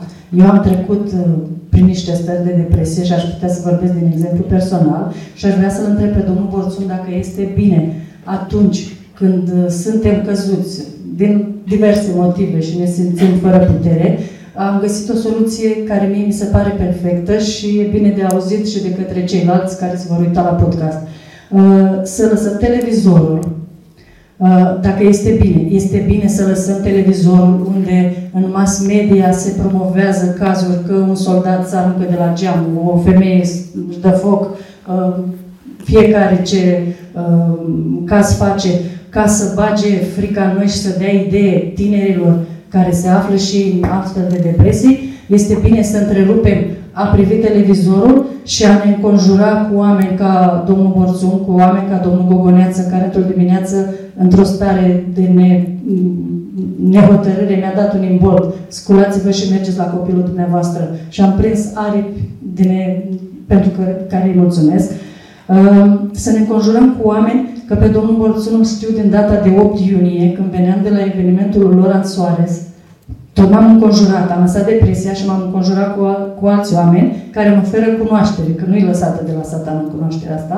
Și printre munți, băiatul meu, uh, la volan, nu mai mergea radio. Și a zis, mama, hai să-ți dau să asculti ceva. Și mi-a pus un podcast de la George Buhnici, în care uh, l-avea invitat pe domnul Borțun. Și recunosc cu rușine că atunci am aflat despre dumnealui. Și ajuns acasă, din ianuarie până acum am urmărit aproape tot ce s-a publicat pe, pe YouTube cu dumneavoastră și cu soția dumneavoastră, pe care acum vreau să o citesc și să vă pun o întrebare. Uh, continui întrebarea. Ce facem cu oamenii care au o lene? Soția dumneavoastră a spus într-un podcast că lenea este un sicriu în care ne așezăm de vii. Uh, și asta duce la o depresie, lenea egal depresie. Putem asculta și, uh, oameni ca dumneavoastră și a ne îmbogăți cunoștințele și ieșim din depresie. Apreciem mult uh, întrebările dumneavoastră. O secundă și vreau să vă spun unde sunt visători. Mai sunt visători de care ați menționat în uh, Apropo de povestea domnului Gogoneață cu fiul de șapte ani, și eu la șapte ani îl duceam pe băiatul meu cel mare, care are 30 de ani, îl duceam la mare cu trenul și pe podul construit de Angel Salini, că eu mi-am notat aici tot ce ați vorbit, uh, m-a întrebat, mamă, cine a făcut podul ăsta? Ce frumos! Uite, scrie pe el, Angel Salini. Eu când o să fiu mare, vreau să fac și eu un pod peste Dunăre. Și băiatul meu are poze uh, pe pod, este inginer proiectant și are uh, pe podul nou de la Dunăre o parte din proiect. Deci avem oameni visători și construiește șosele și drumuri prin țară. Felicitări! Să vă trăiască!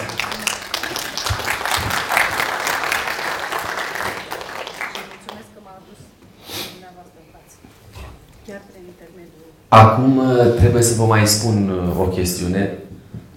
Cu acordul dumneavoastră, doamna Adriana, din momentul în care doamna Adriana a descoperit uh, Autentic Podcast, am vorbit cu dumnea ei la telefon, fără să ne cunoaștem în vreun fel sau altul, fără să existe o conexiune de orice natură între noi, spunându-mi, visez ca aceste conferințe autentic să vină și în orașul meu, la Buzău.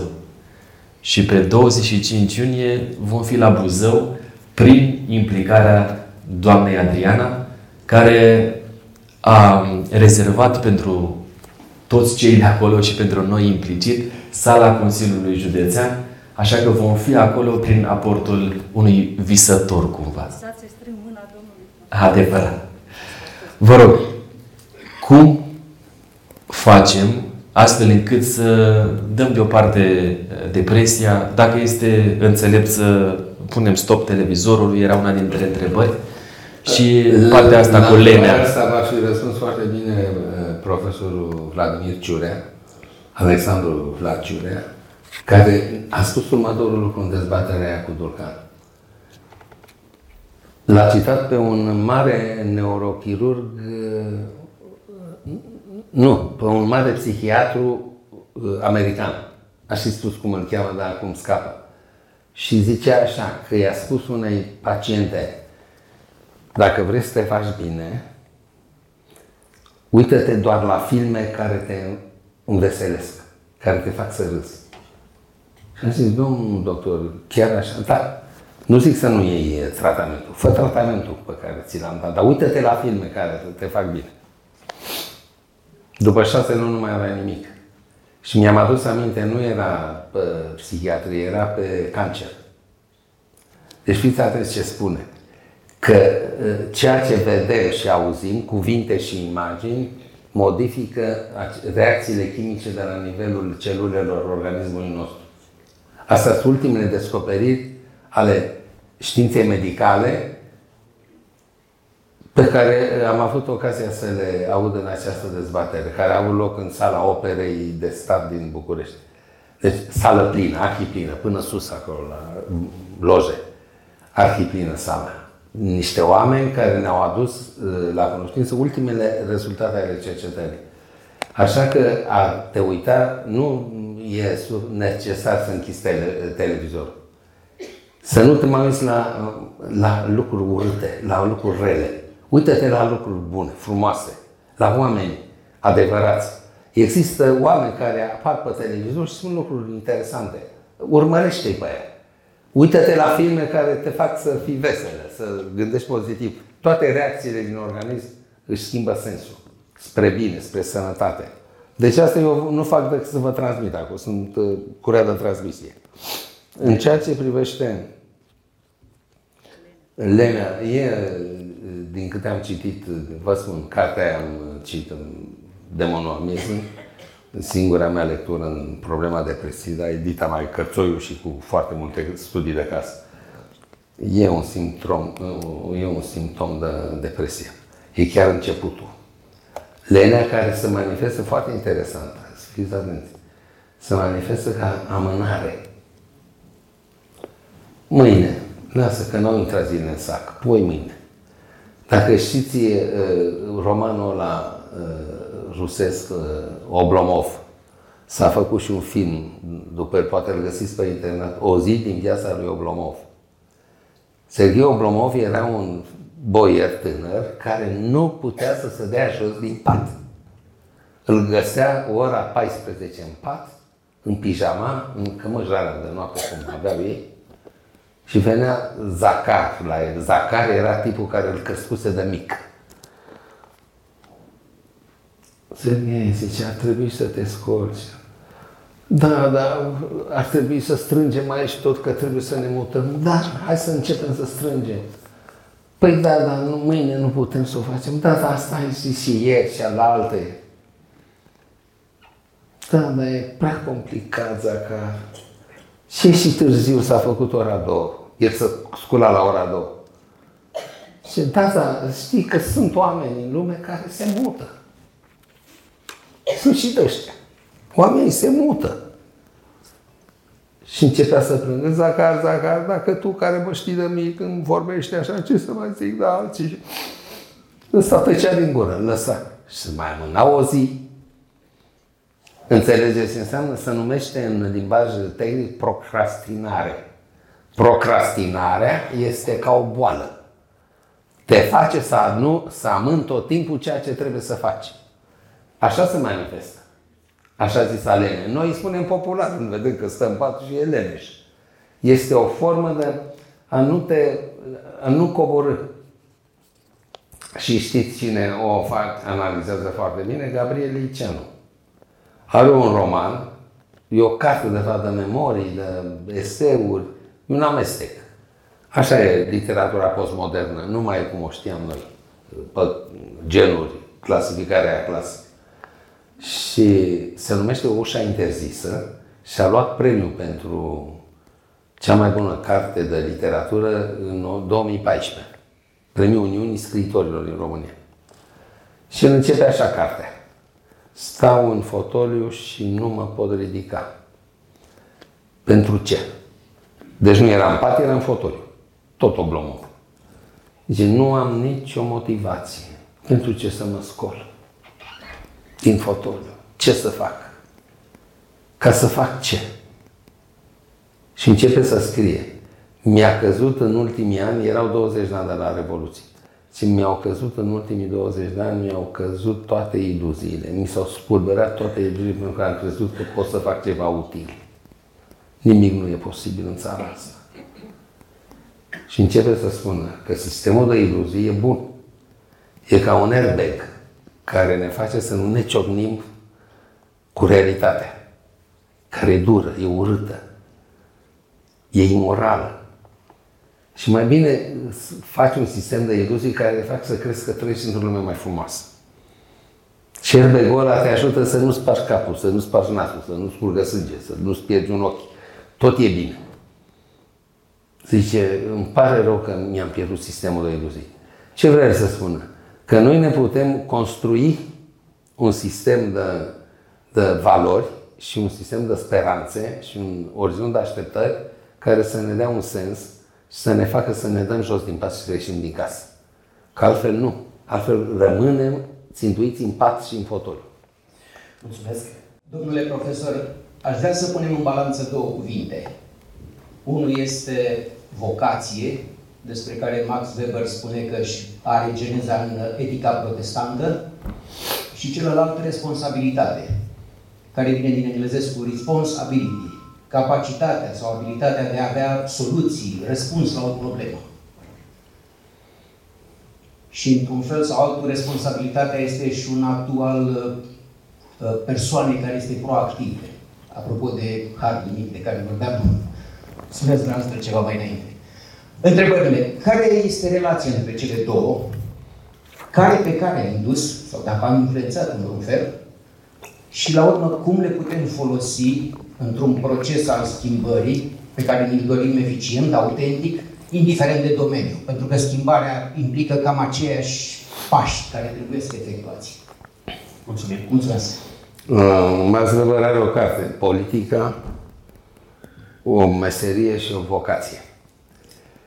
Mergând exact pe distinția pe care a semnalat-o dumneavoastră, e meserie când se centrează pe responsabilitate și este vocație când se, când se realizează pe un fel de, dacă vreți, nu vreau să fiu înțeles greșit, dar alt termen nu vine, pe un fel de mesianism. Adică eu simt că am o misiune și că trebuie să mi-o îndeplinesc. Și atunci misiunea mea care e să servesc poporul român. Și atunci sunt om politic, dar în varianta vocației, nu în varianta meseriei. Nu fac din asta o profesie. Să câștig bani și eventual să câștig și bani nemunciți. Știți, foloasele necuvenite. E o moralitate foarte răspândită la noi. Să fac asta pentru că simt că altfel n-aș putea. Asta este uh, voința mea, uh, dorința mea. Cu ani în urmă am organizat un, uh, o sesiune de comunicări științifice, era înainte de 89, la Brașov. Și l-am invitat acolo pe marele nostru psiholog, Paul Popescu de Bea, care a ținut o comunicare științifică despre vocații. Și la un moment dat ne spune așa. Personalitatea poate fi înțeleasă în două dimensiuni.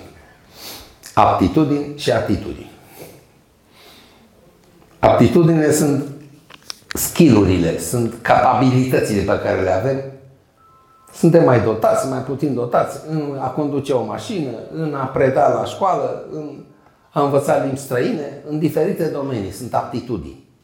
Și atitudinile sunt acea abordare, cum te apropii de un lucru, pozitiv sau negativ. Călduț, astea sunt atitudini. Și el spune așa, acolo unde nu există atitudini și aptitudini care să se potrivească, nu ai vocație. Unde să potrivesc, e vocație. Și l-am întrebat, eu chiar moderam dezbaterea și mi-am permis să-l întreb, zic, ă, ați făcut vreo cercetare pe schema asta teoretică? Da. Și ce va ieși? Mi-a ieșit că cel mai uh, detașamentul profesional cel mai cu vocație din România sunt securiștii. Oh, Zic, dar ce înseamnă asta? Că Nu, nu l-am întrebat în plet. Eram înainte de el, eram sub Ceaușescu. Și am zis să vezi ce ne fac ăștia, ne desfințează și catedra și universitatea. Era la Universitatea din Brașov.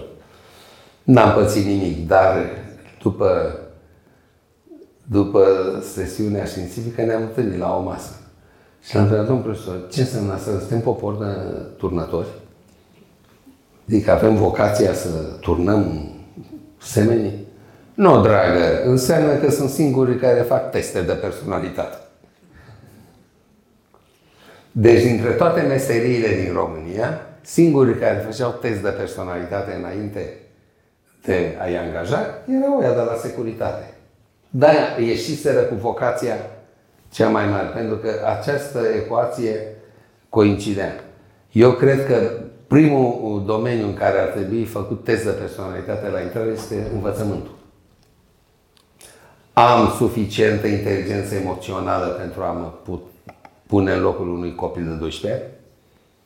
Am suficientă dar inteligența emoțională e considerată astăzi mai importantă decât inteligența intelectuală. Știți foarte bine, IQ e una, poți să ai IQ, ajungi cel mai mare, uh, cel mai bun, cea mai bună anexă a unui calculator, nicio problemă. Dar poți să fii inteligență emoțională zero. Nu ți înțelegi soția.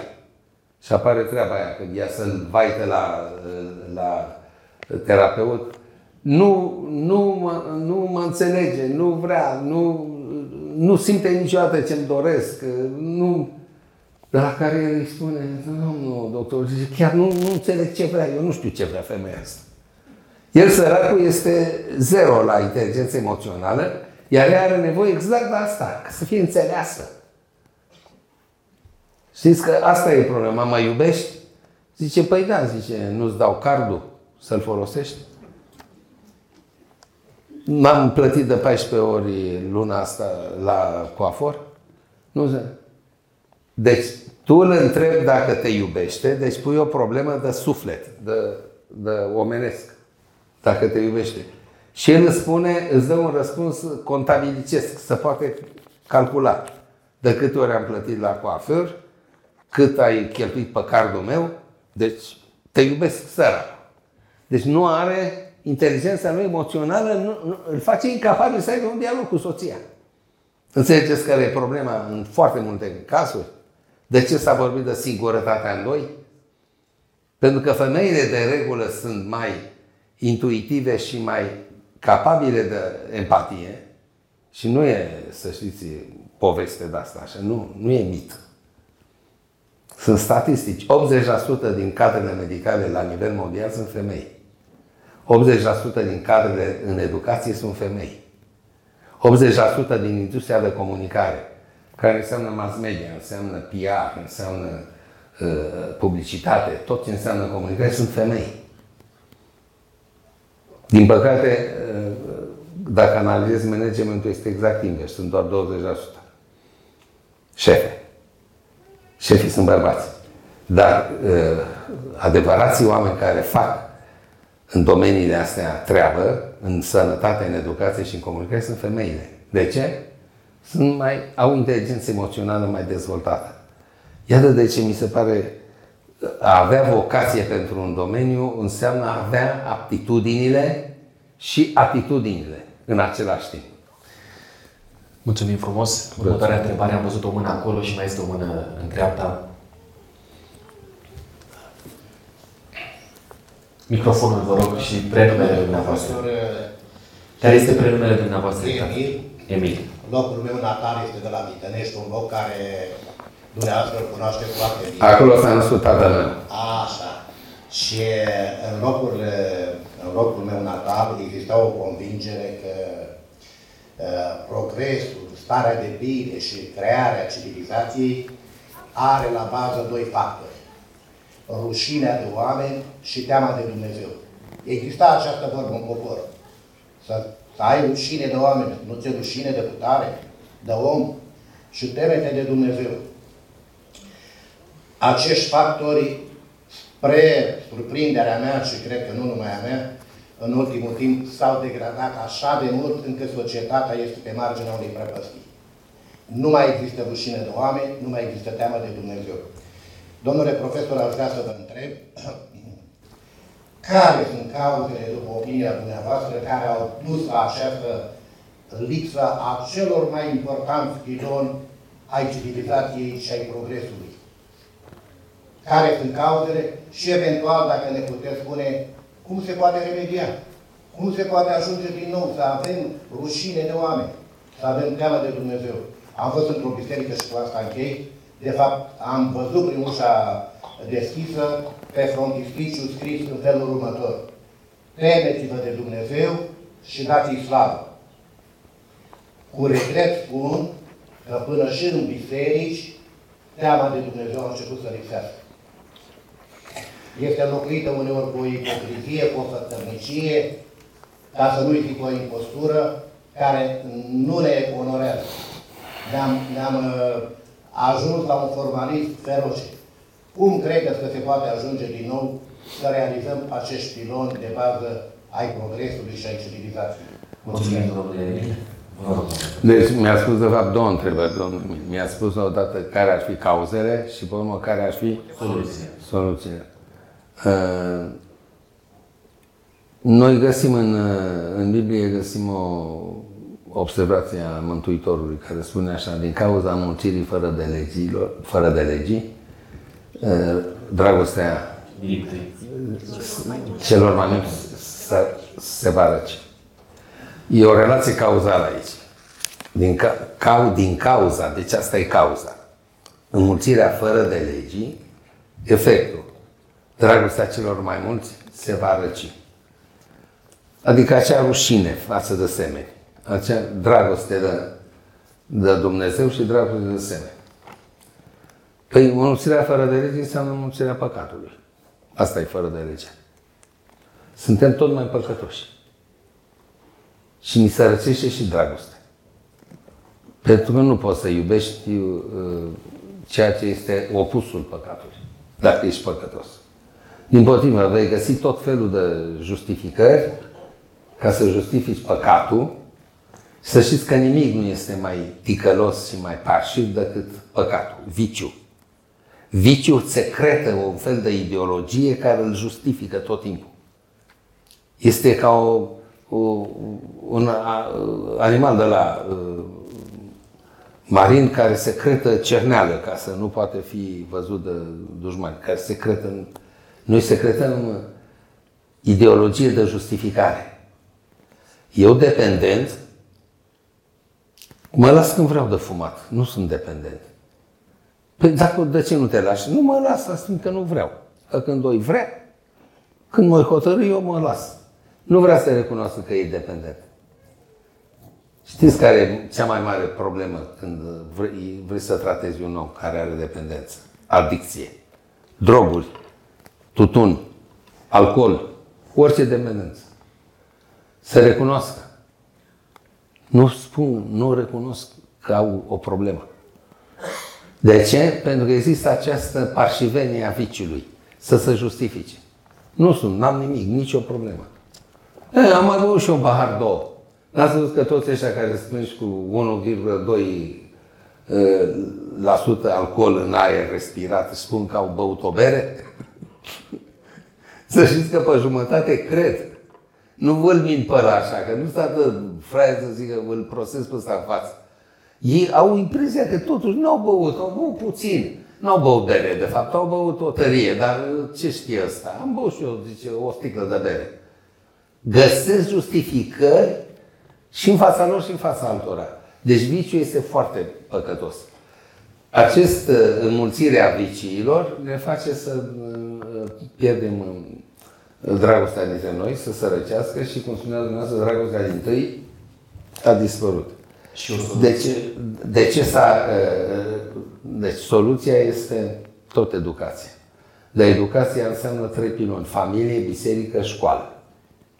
Familia o vedeți cum e, tot mai destrămată. Ne vedem foarte târziu, ne vedem dimineața și ne mai vedem seara. Și mai comunicăm cu copiii cu bilețele lipite pe frigider. Ai familie? Pe WhatsApp. Vă întreb, acum e WhatsApp, da, uitase. Da. Doi, școala, vorbim. Școala este un teren de luptă pentru putere. Spun cercetările despre școala românească azi. Între cine? Între profesori și elevi, între profesori și între familiile elevilor. Care pe care? Care e mai tare? Care sponsorizează mai gros școala, clasa? Al cui este mai moțat? Care are note mai bune? E o luptă pentru putere, nu este un parteneriat pe drumul minunat al cunoașterii și al dezvoltării umane, cum ar trebui să fie. Iar biserica, ce spuneați și dumneavoastră, mai puțină credință și mai multă ipocrizie. Peste tot o găsește. Și atunci este o ipocrizie organizată. Este, există conceptul ăsta, știți, se zice, putere organizată. E o ipocrizie organizată. Dacă vreți să mai pe românește instituționalizată. E o ipocrizie care ajunge la rang de organizare instituțională. E groaznic ce se întâmplă. Și o să spuneți, da, de ce se întâmplă asta? Pentru că în numele unor adevăruri s-au făcut două război mondiale, secolul 20, cel mai scârbatnic secol din istoria universală a omenirii. Două război mondiale, un holocaust și un gulag. Gulagul e corespondentul Holocaustului la ruși, da? Stalinism. Păi, stimați, stimate doamne, stimați doamne, când au murit zeci de milioane, sunt 90 de milioane de oameni morți în urma acestor cataclisme, în numele unor adevăruri, mai cred cineva în adevăr? Nici măcar în adevărul religios. Eu sunt viață, calea adevărul și viața, nu mai cred. Decât cei care au avut șansa să intre într-o biserică și să devină membri activi ai bisericii și citesc Biblia. Altfel nu. Nu mai credem în adevăr. Nici profesorul nu mai este o autoritate, nici uh, judecătorul nu mai este o autoritate, nici omul politic sau omul de stat nu mai e o autoritate, nici medicul nu mai e o autoritate. Îmi spun medicii cu care mă întâlnesc că intră la el și zice, vreau o rețetă de aia compensată. Păi nu vrei să te consult? Nu, zic, știu ce am. Păi de unde? De pe internet. Dați-mi medici de familie. Zice, hai măcar tensiunea să-ți o iau. Am aparat acasă, nu trebuie. Hai mai repede că mă grăbesc. Deci, oameni care vin gata pregătiți la medic doar pentru rețetă, pentru că restul știu ei de pe internet ce au. Nu-l mai interesează părerea medicului. Deci medicul nu mai are autoritatea cognitivă pe care o avea înainte. Mă, te duci la medici, spui tot. Știți cum e? Spui ca la medic. De ce? Pentru că el, dacă află tot cât mai multe despre mine, îmi dă un diagnostic corect. Nu, nu mai crede nimeni în asta. Ăștia, mă, ăștia care vând, vând medicamente și au ajuns să facă uh, publicitate unor firme de farmacie și dă încolo. Deci, e o criză de autoritate peste tot. De aceea e foarte greu să dăm o soluție. Nu mai știi cine să-i educe, cine să se întoarcă la Dumnezeu, cine să-i facă să creadă în specialiști. Internetul? Rețelele sociale? Nu știu. N-am răspuns. Îmi pare rău. Soluția este la fiecare dintre noi. Da. da. Mergem la întrebarea de a mea, partea asta de Și dacă iertați-mă puțin. Amelia, bună seara, domnule bună seara. pastor, bună seara, domnule pastor. Deși uh, cealaltă idee a fost preluată de antevorbitorul meu, furată, așa ca să zic, mai am totuși ceva pe suflet. Ați spus un pic mai devreme că dacă privim doar prin acea gaură a banului, e vai de noi. Și totuși banul primează. Da, dar nu doar banul. Banul face legea dacă ne uităm în jurul nostru. Așa e. Ne mai putem păstra omenia în aceste condiții când îl vezi ce pe cel de lângă tine că vine și plusează și tu zici eu am omenia și am bunătate? Mulțumesc. Păi dacă, doamna Melia, dacă ajungi să spui eu am bunătatea și omenia, înseamnă că nu ai. Scuzați-mă. Cum să spui așa ceva? Când tu, tu ai alte rosturi ale vieții, ai alt sens al vieții, dorește altceva, nu ce își dorește ăla. Și a făcut o casă cu două etaje și stă singur în ea. Copiii sunt în străinătate, nici nu se mai întorc. Îl păcălesc, îl duc cu vorba. Hai că venim, venim, o să mai, mai stăm un an, mai stăm un an, mai stăm doi ani, mai, când mai avem de făcut niște bani. Și s-au dus acolo. M-am dus în, în comunitățile de români, în diaspora. Și în Spania, și în Belgia, și în uh, Austria. Și i-am cunoscut acolo. Nu o să mai întorc. Nu mai vin. Vin să-și vadă părinții cât ori m și atât. Și-au dat copiii la școală acolo, să simt bine. Au parcul alături, fac uh, jogging în fiecare dimineață, au biciclete, fac turul Madridului pe 60 de kilometri de piste de biciclete, să duc la sală, sunt primiți bine peste tot, sunt plătiți cum muncesc, au colegi bine, care i-au primit bine, să simt bine și în Spania, și în uh, Austria, și în Belgia. Mă uitam la ei, bă, mai veniți în România? Nu.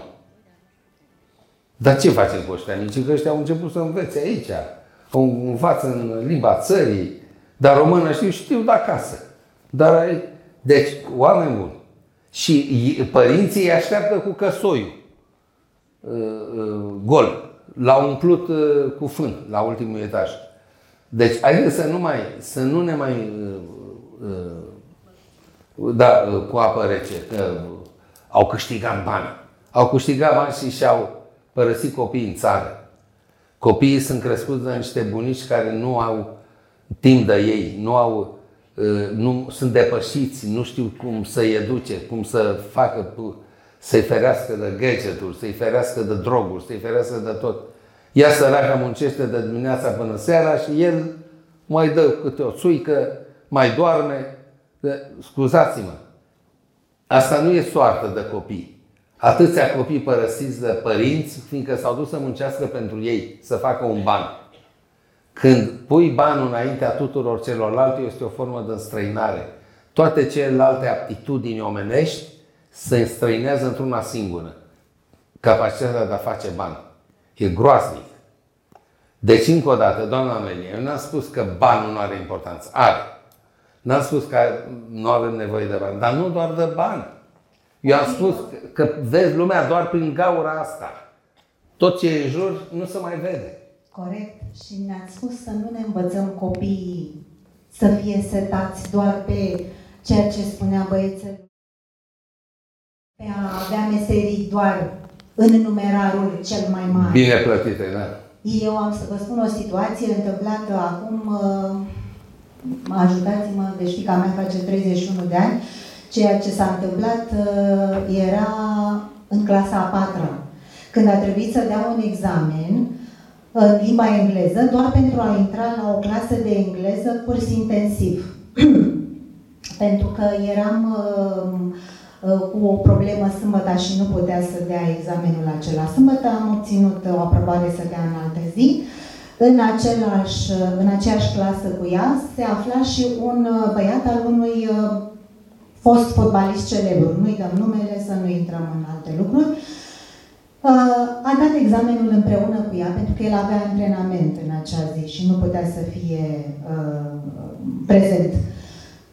Fimea a luat, respectivul copil nu a luat examenul în acel moment și am spus, eu am făcut greșeala și am spus, fica mea, uite-te la mine, dacă la începutul anului școlar X nu va fi în clasă cu voi. Ce credeți? Acolo era. S-a mutat linia, pentru că nu era picat nici primul sub linie, ci cred că al patrulea, al cincilea. S-a mutat acea linie până sub el, în așa fel încât și respectivul copil să fie inclus acolo. Deci eu mă referam la banul acela dat de către semenii noștri ca să ajungă undeva și să rezolve lucruri pe care noi ăștialalți stăm așa, cum spuneți dumneavoastră, cinstit, să le rezolvăm cinstit. La asta m-am referit eu. Mulțumim pentru completare. Vă rog, domnule profesor, dacă aveți o scurtă replică, dacă nu mergem mai departe. Nu, rămân, la, rămân cum am vorbit. Mulțumesc. Ultima întrebare din uh, ocazia aceasta. Severin. Încântați de cunoștință, domnule Severin. Vă ascultăm. Uh, raportat la cele ce s-au spus, uh, raportat la viziunea mea asupra Bisericii Adventiste, că majoritatea membrilor ei sunt visători, în sensul bun, al binelor bisericii și al societății și al familiei.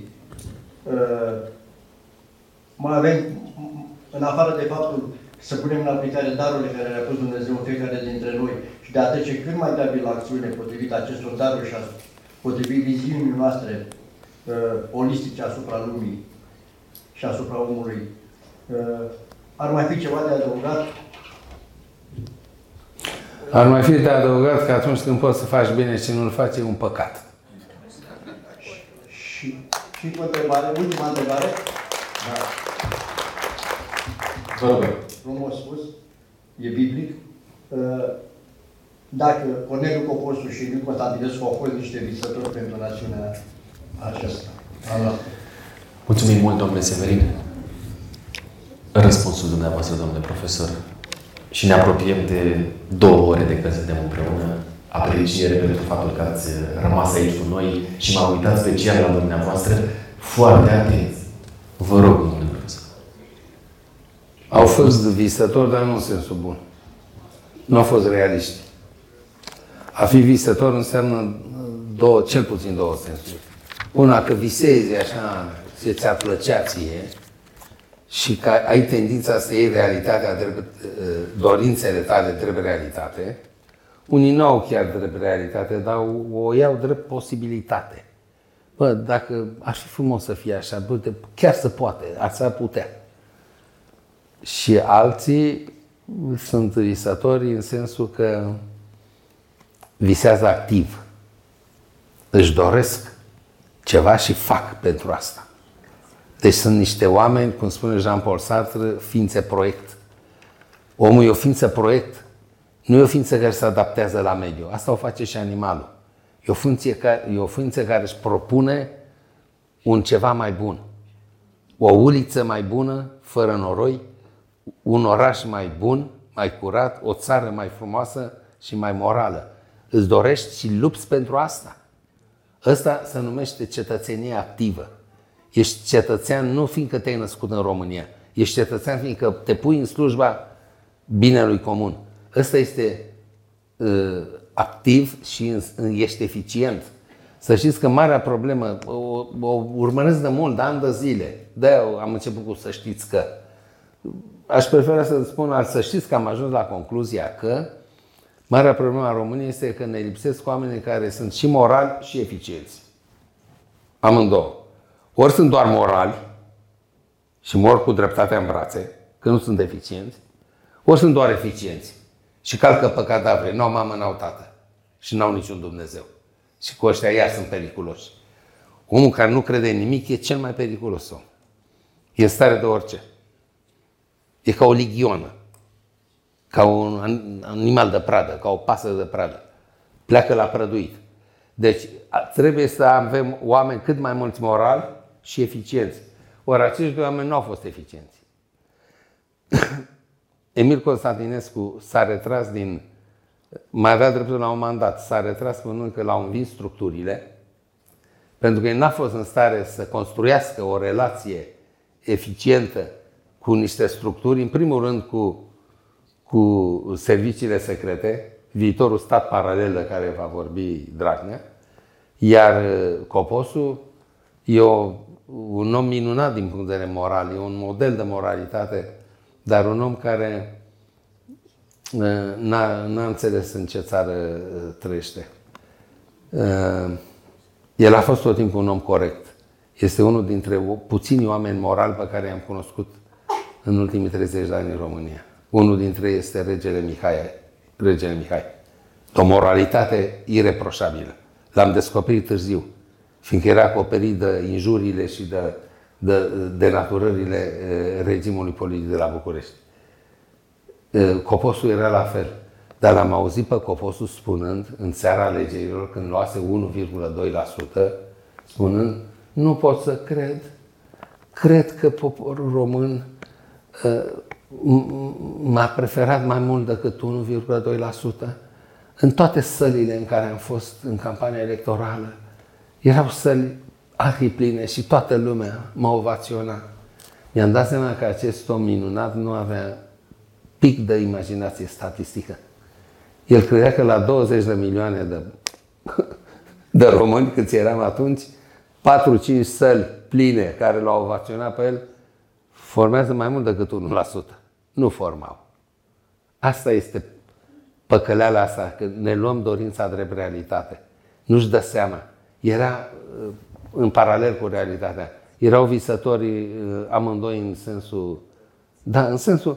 Uh, Emil Constantinescu să credea Cuza, a avut, tot timpul spunea și acum spune dacă vorbești, că m-am mai întâlnit cu el și după. Și spune și acum că el a fost cel mai, cel mai uh, un lider regional. El era lider regional pentru tot Balcanii. Îi spun la un moment dat, era imediat după ce a, a terminat cu mandatul de președinție, am spus, domnul președinte, ați făcut o mare greșeală că nu v-ați pus un purtător de cuvânt. Ați făcut o mare greșeală. Purtătorul cuvânt, vă spun dumneavoastră, nu îi spuneam lui, vă spun dumneavoastră ca să înțelegeți de ce i-am reproșat. Purtătorul cuvânt e un fel de paratrăsne. Iese, spune o prostie, toată opinia publică sare împotrivă și îl schimbi. Îl concediezi, gata. Tu ai rămas curat. Ăla săracul a pățit-o. Bine, nu lași tu să moară de foame, dar îl sacrifici. Asta este instituția purtătorului de cuvânt. El a ieșit tot timpul să comunice el. Și când a ieșit pe scările Palatului Cotroceni și a spus, mai țineți minte? Intervenția în Iugoslavia este și necesară și uh, uh, necesară și legitimă. Nu era nici necesară, nici legitimă. Ne-am paradit relația cu singurii prieteni cu care mai aveam. Dacă să permitem americanilor să survoleze România, ca să ne primească în NATO, a fost un târg. Nu puteai să o spui cinstit sau dacă nu o spui, nu veni să ne spui că e și necesară și legitimă. Când nu era nici una, nici alta. Trebuia, dacă o spunea un purtător de cuvânt, da. Pe urmă și-a tras unul Răzvan, Răzvan Popescu. Uh, dar prea târziu. Deja uh, opinia publică din România să prăbușise, nu mai avea încredere în el. După ce venise pe un val de încredere extraordinar de ridicat. Și îi spun treaba asta, domnul președinte, ați făcut mare greșeală când v-ați tras un post de cuvânt. Domnule profesor, dintre toți liderii europeni, când am auzit cum începe, o lua de la capăt. Dintre toți liderii europeni am fost cel mai slab la domeniul comunicării. nu doar la domeniul ăla. Lăsați. Dar să compara cu liderii europeni, m-ați înțeles? Era prieten cu Jacques Chirac. O tot spunea prietenul meu, Jacques Chirac, sără. Deci avea o, o doză de tulburare de personalitate, spun psihiatrii, s-a crezut tot timpul altceva decât este și nu s-a putut încadra în parametrii care să îi asigure eficiența mandatului. Și nu ieși și spui, m-au învins structurile. Scuzați-mă. Mulțumim și pentru fila asta de istorie. Mai am o întrebare pe care am primit-o prin uh, mesaj din sală. Uh, s-a făcut rost repede de numărul de telefon, să s-a găsit așa posibilitatea asta. Întrebarea sună așa. Care este diferența între omenia unui ateu și omenia unui creștin? Da, este interesantă. Și este interesantă pentru că E vorba de calitatea uh, moralei. Omul, omul uman este un om moral. Și ce înseamnă un om moral?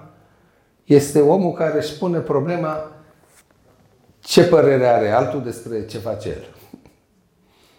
O spun antropologii care au studiat culturi primitive și care își dau seama unde apare ființa morală.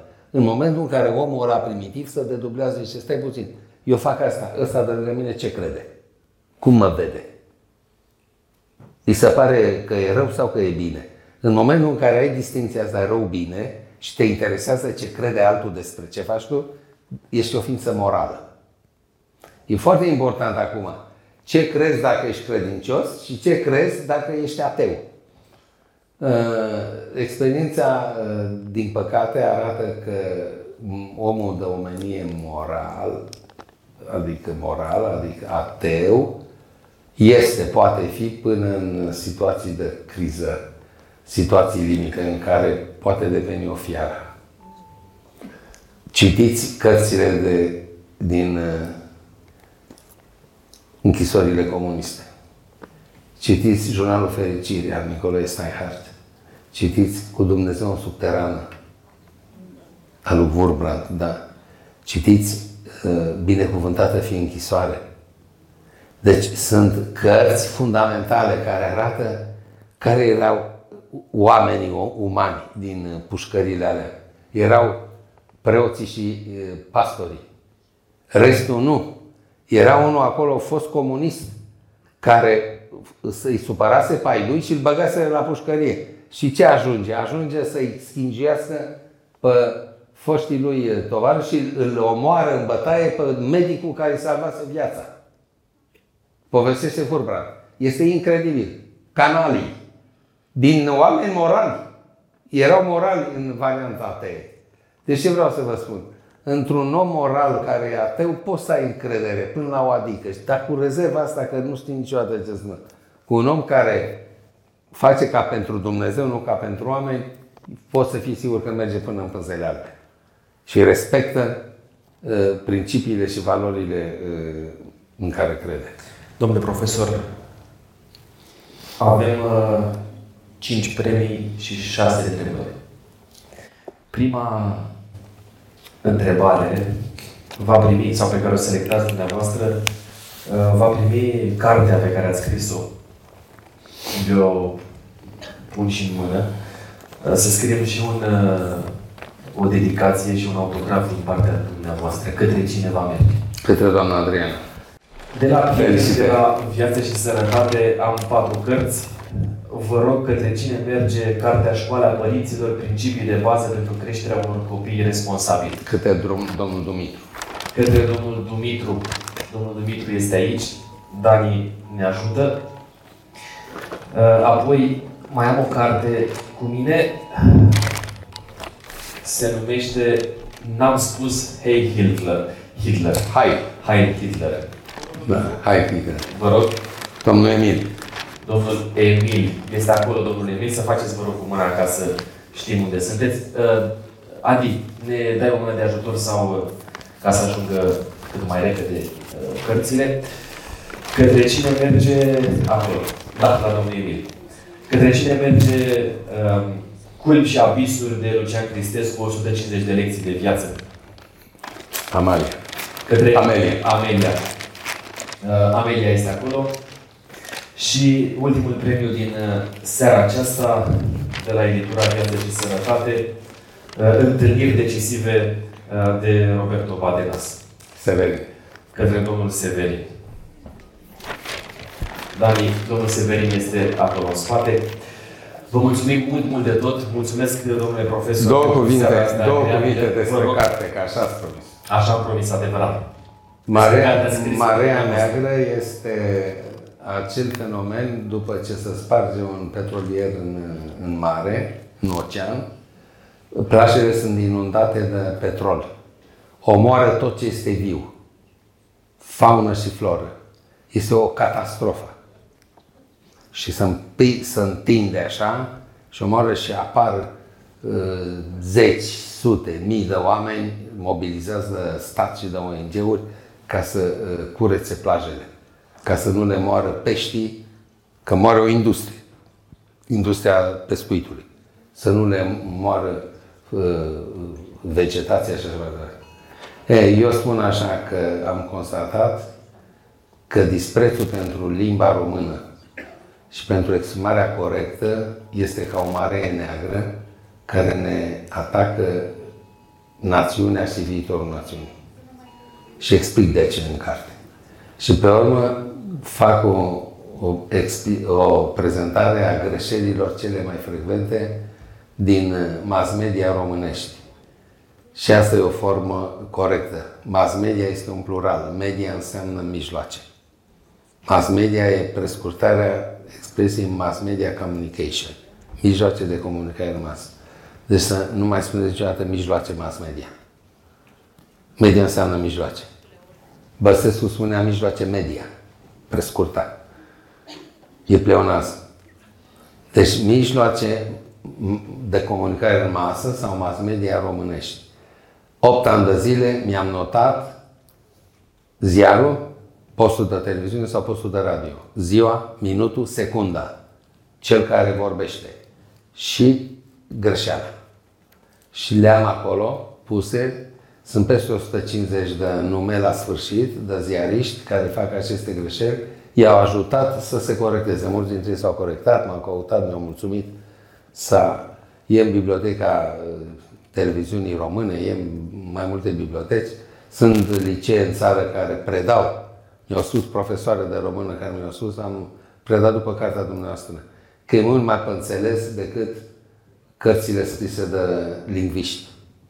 Eu știu de ce. Eu am uh, scris-o din perspectiva unui om de comunicare, nu din perspectiva unui uh, lingvist care spune asta e o apoziție care trebuie tratată așa și așa și da, e incorrect. Nu. Îți spun de ce e sens greșit și de ce este sens corect și toate sunt corectate. Spun de ce e greșit și cum trebuie scris. Te învață să te exprimi corect.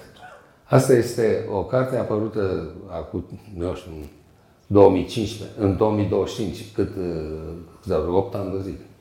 Da. Suntem în al 8 ani. Dar care a cunoscut mai multe. Deci, suntem asta de 2015 a apărut cartea. Da. Mm-hmm. Mulțumim mult de tot, domnule profesor. Doresc să vă strâng mâna pentru ocazia aceasta. Am o secundare încă o dată să putem sta de vorbă în fața unui public atât de minunat. Mulțumesc frumos!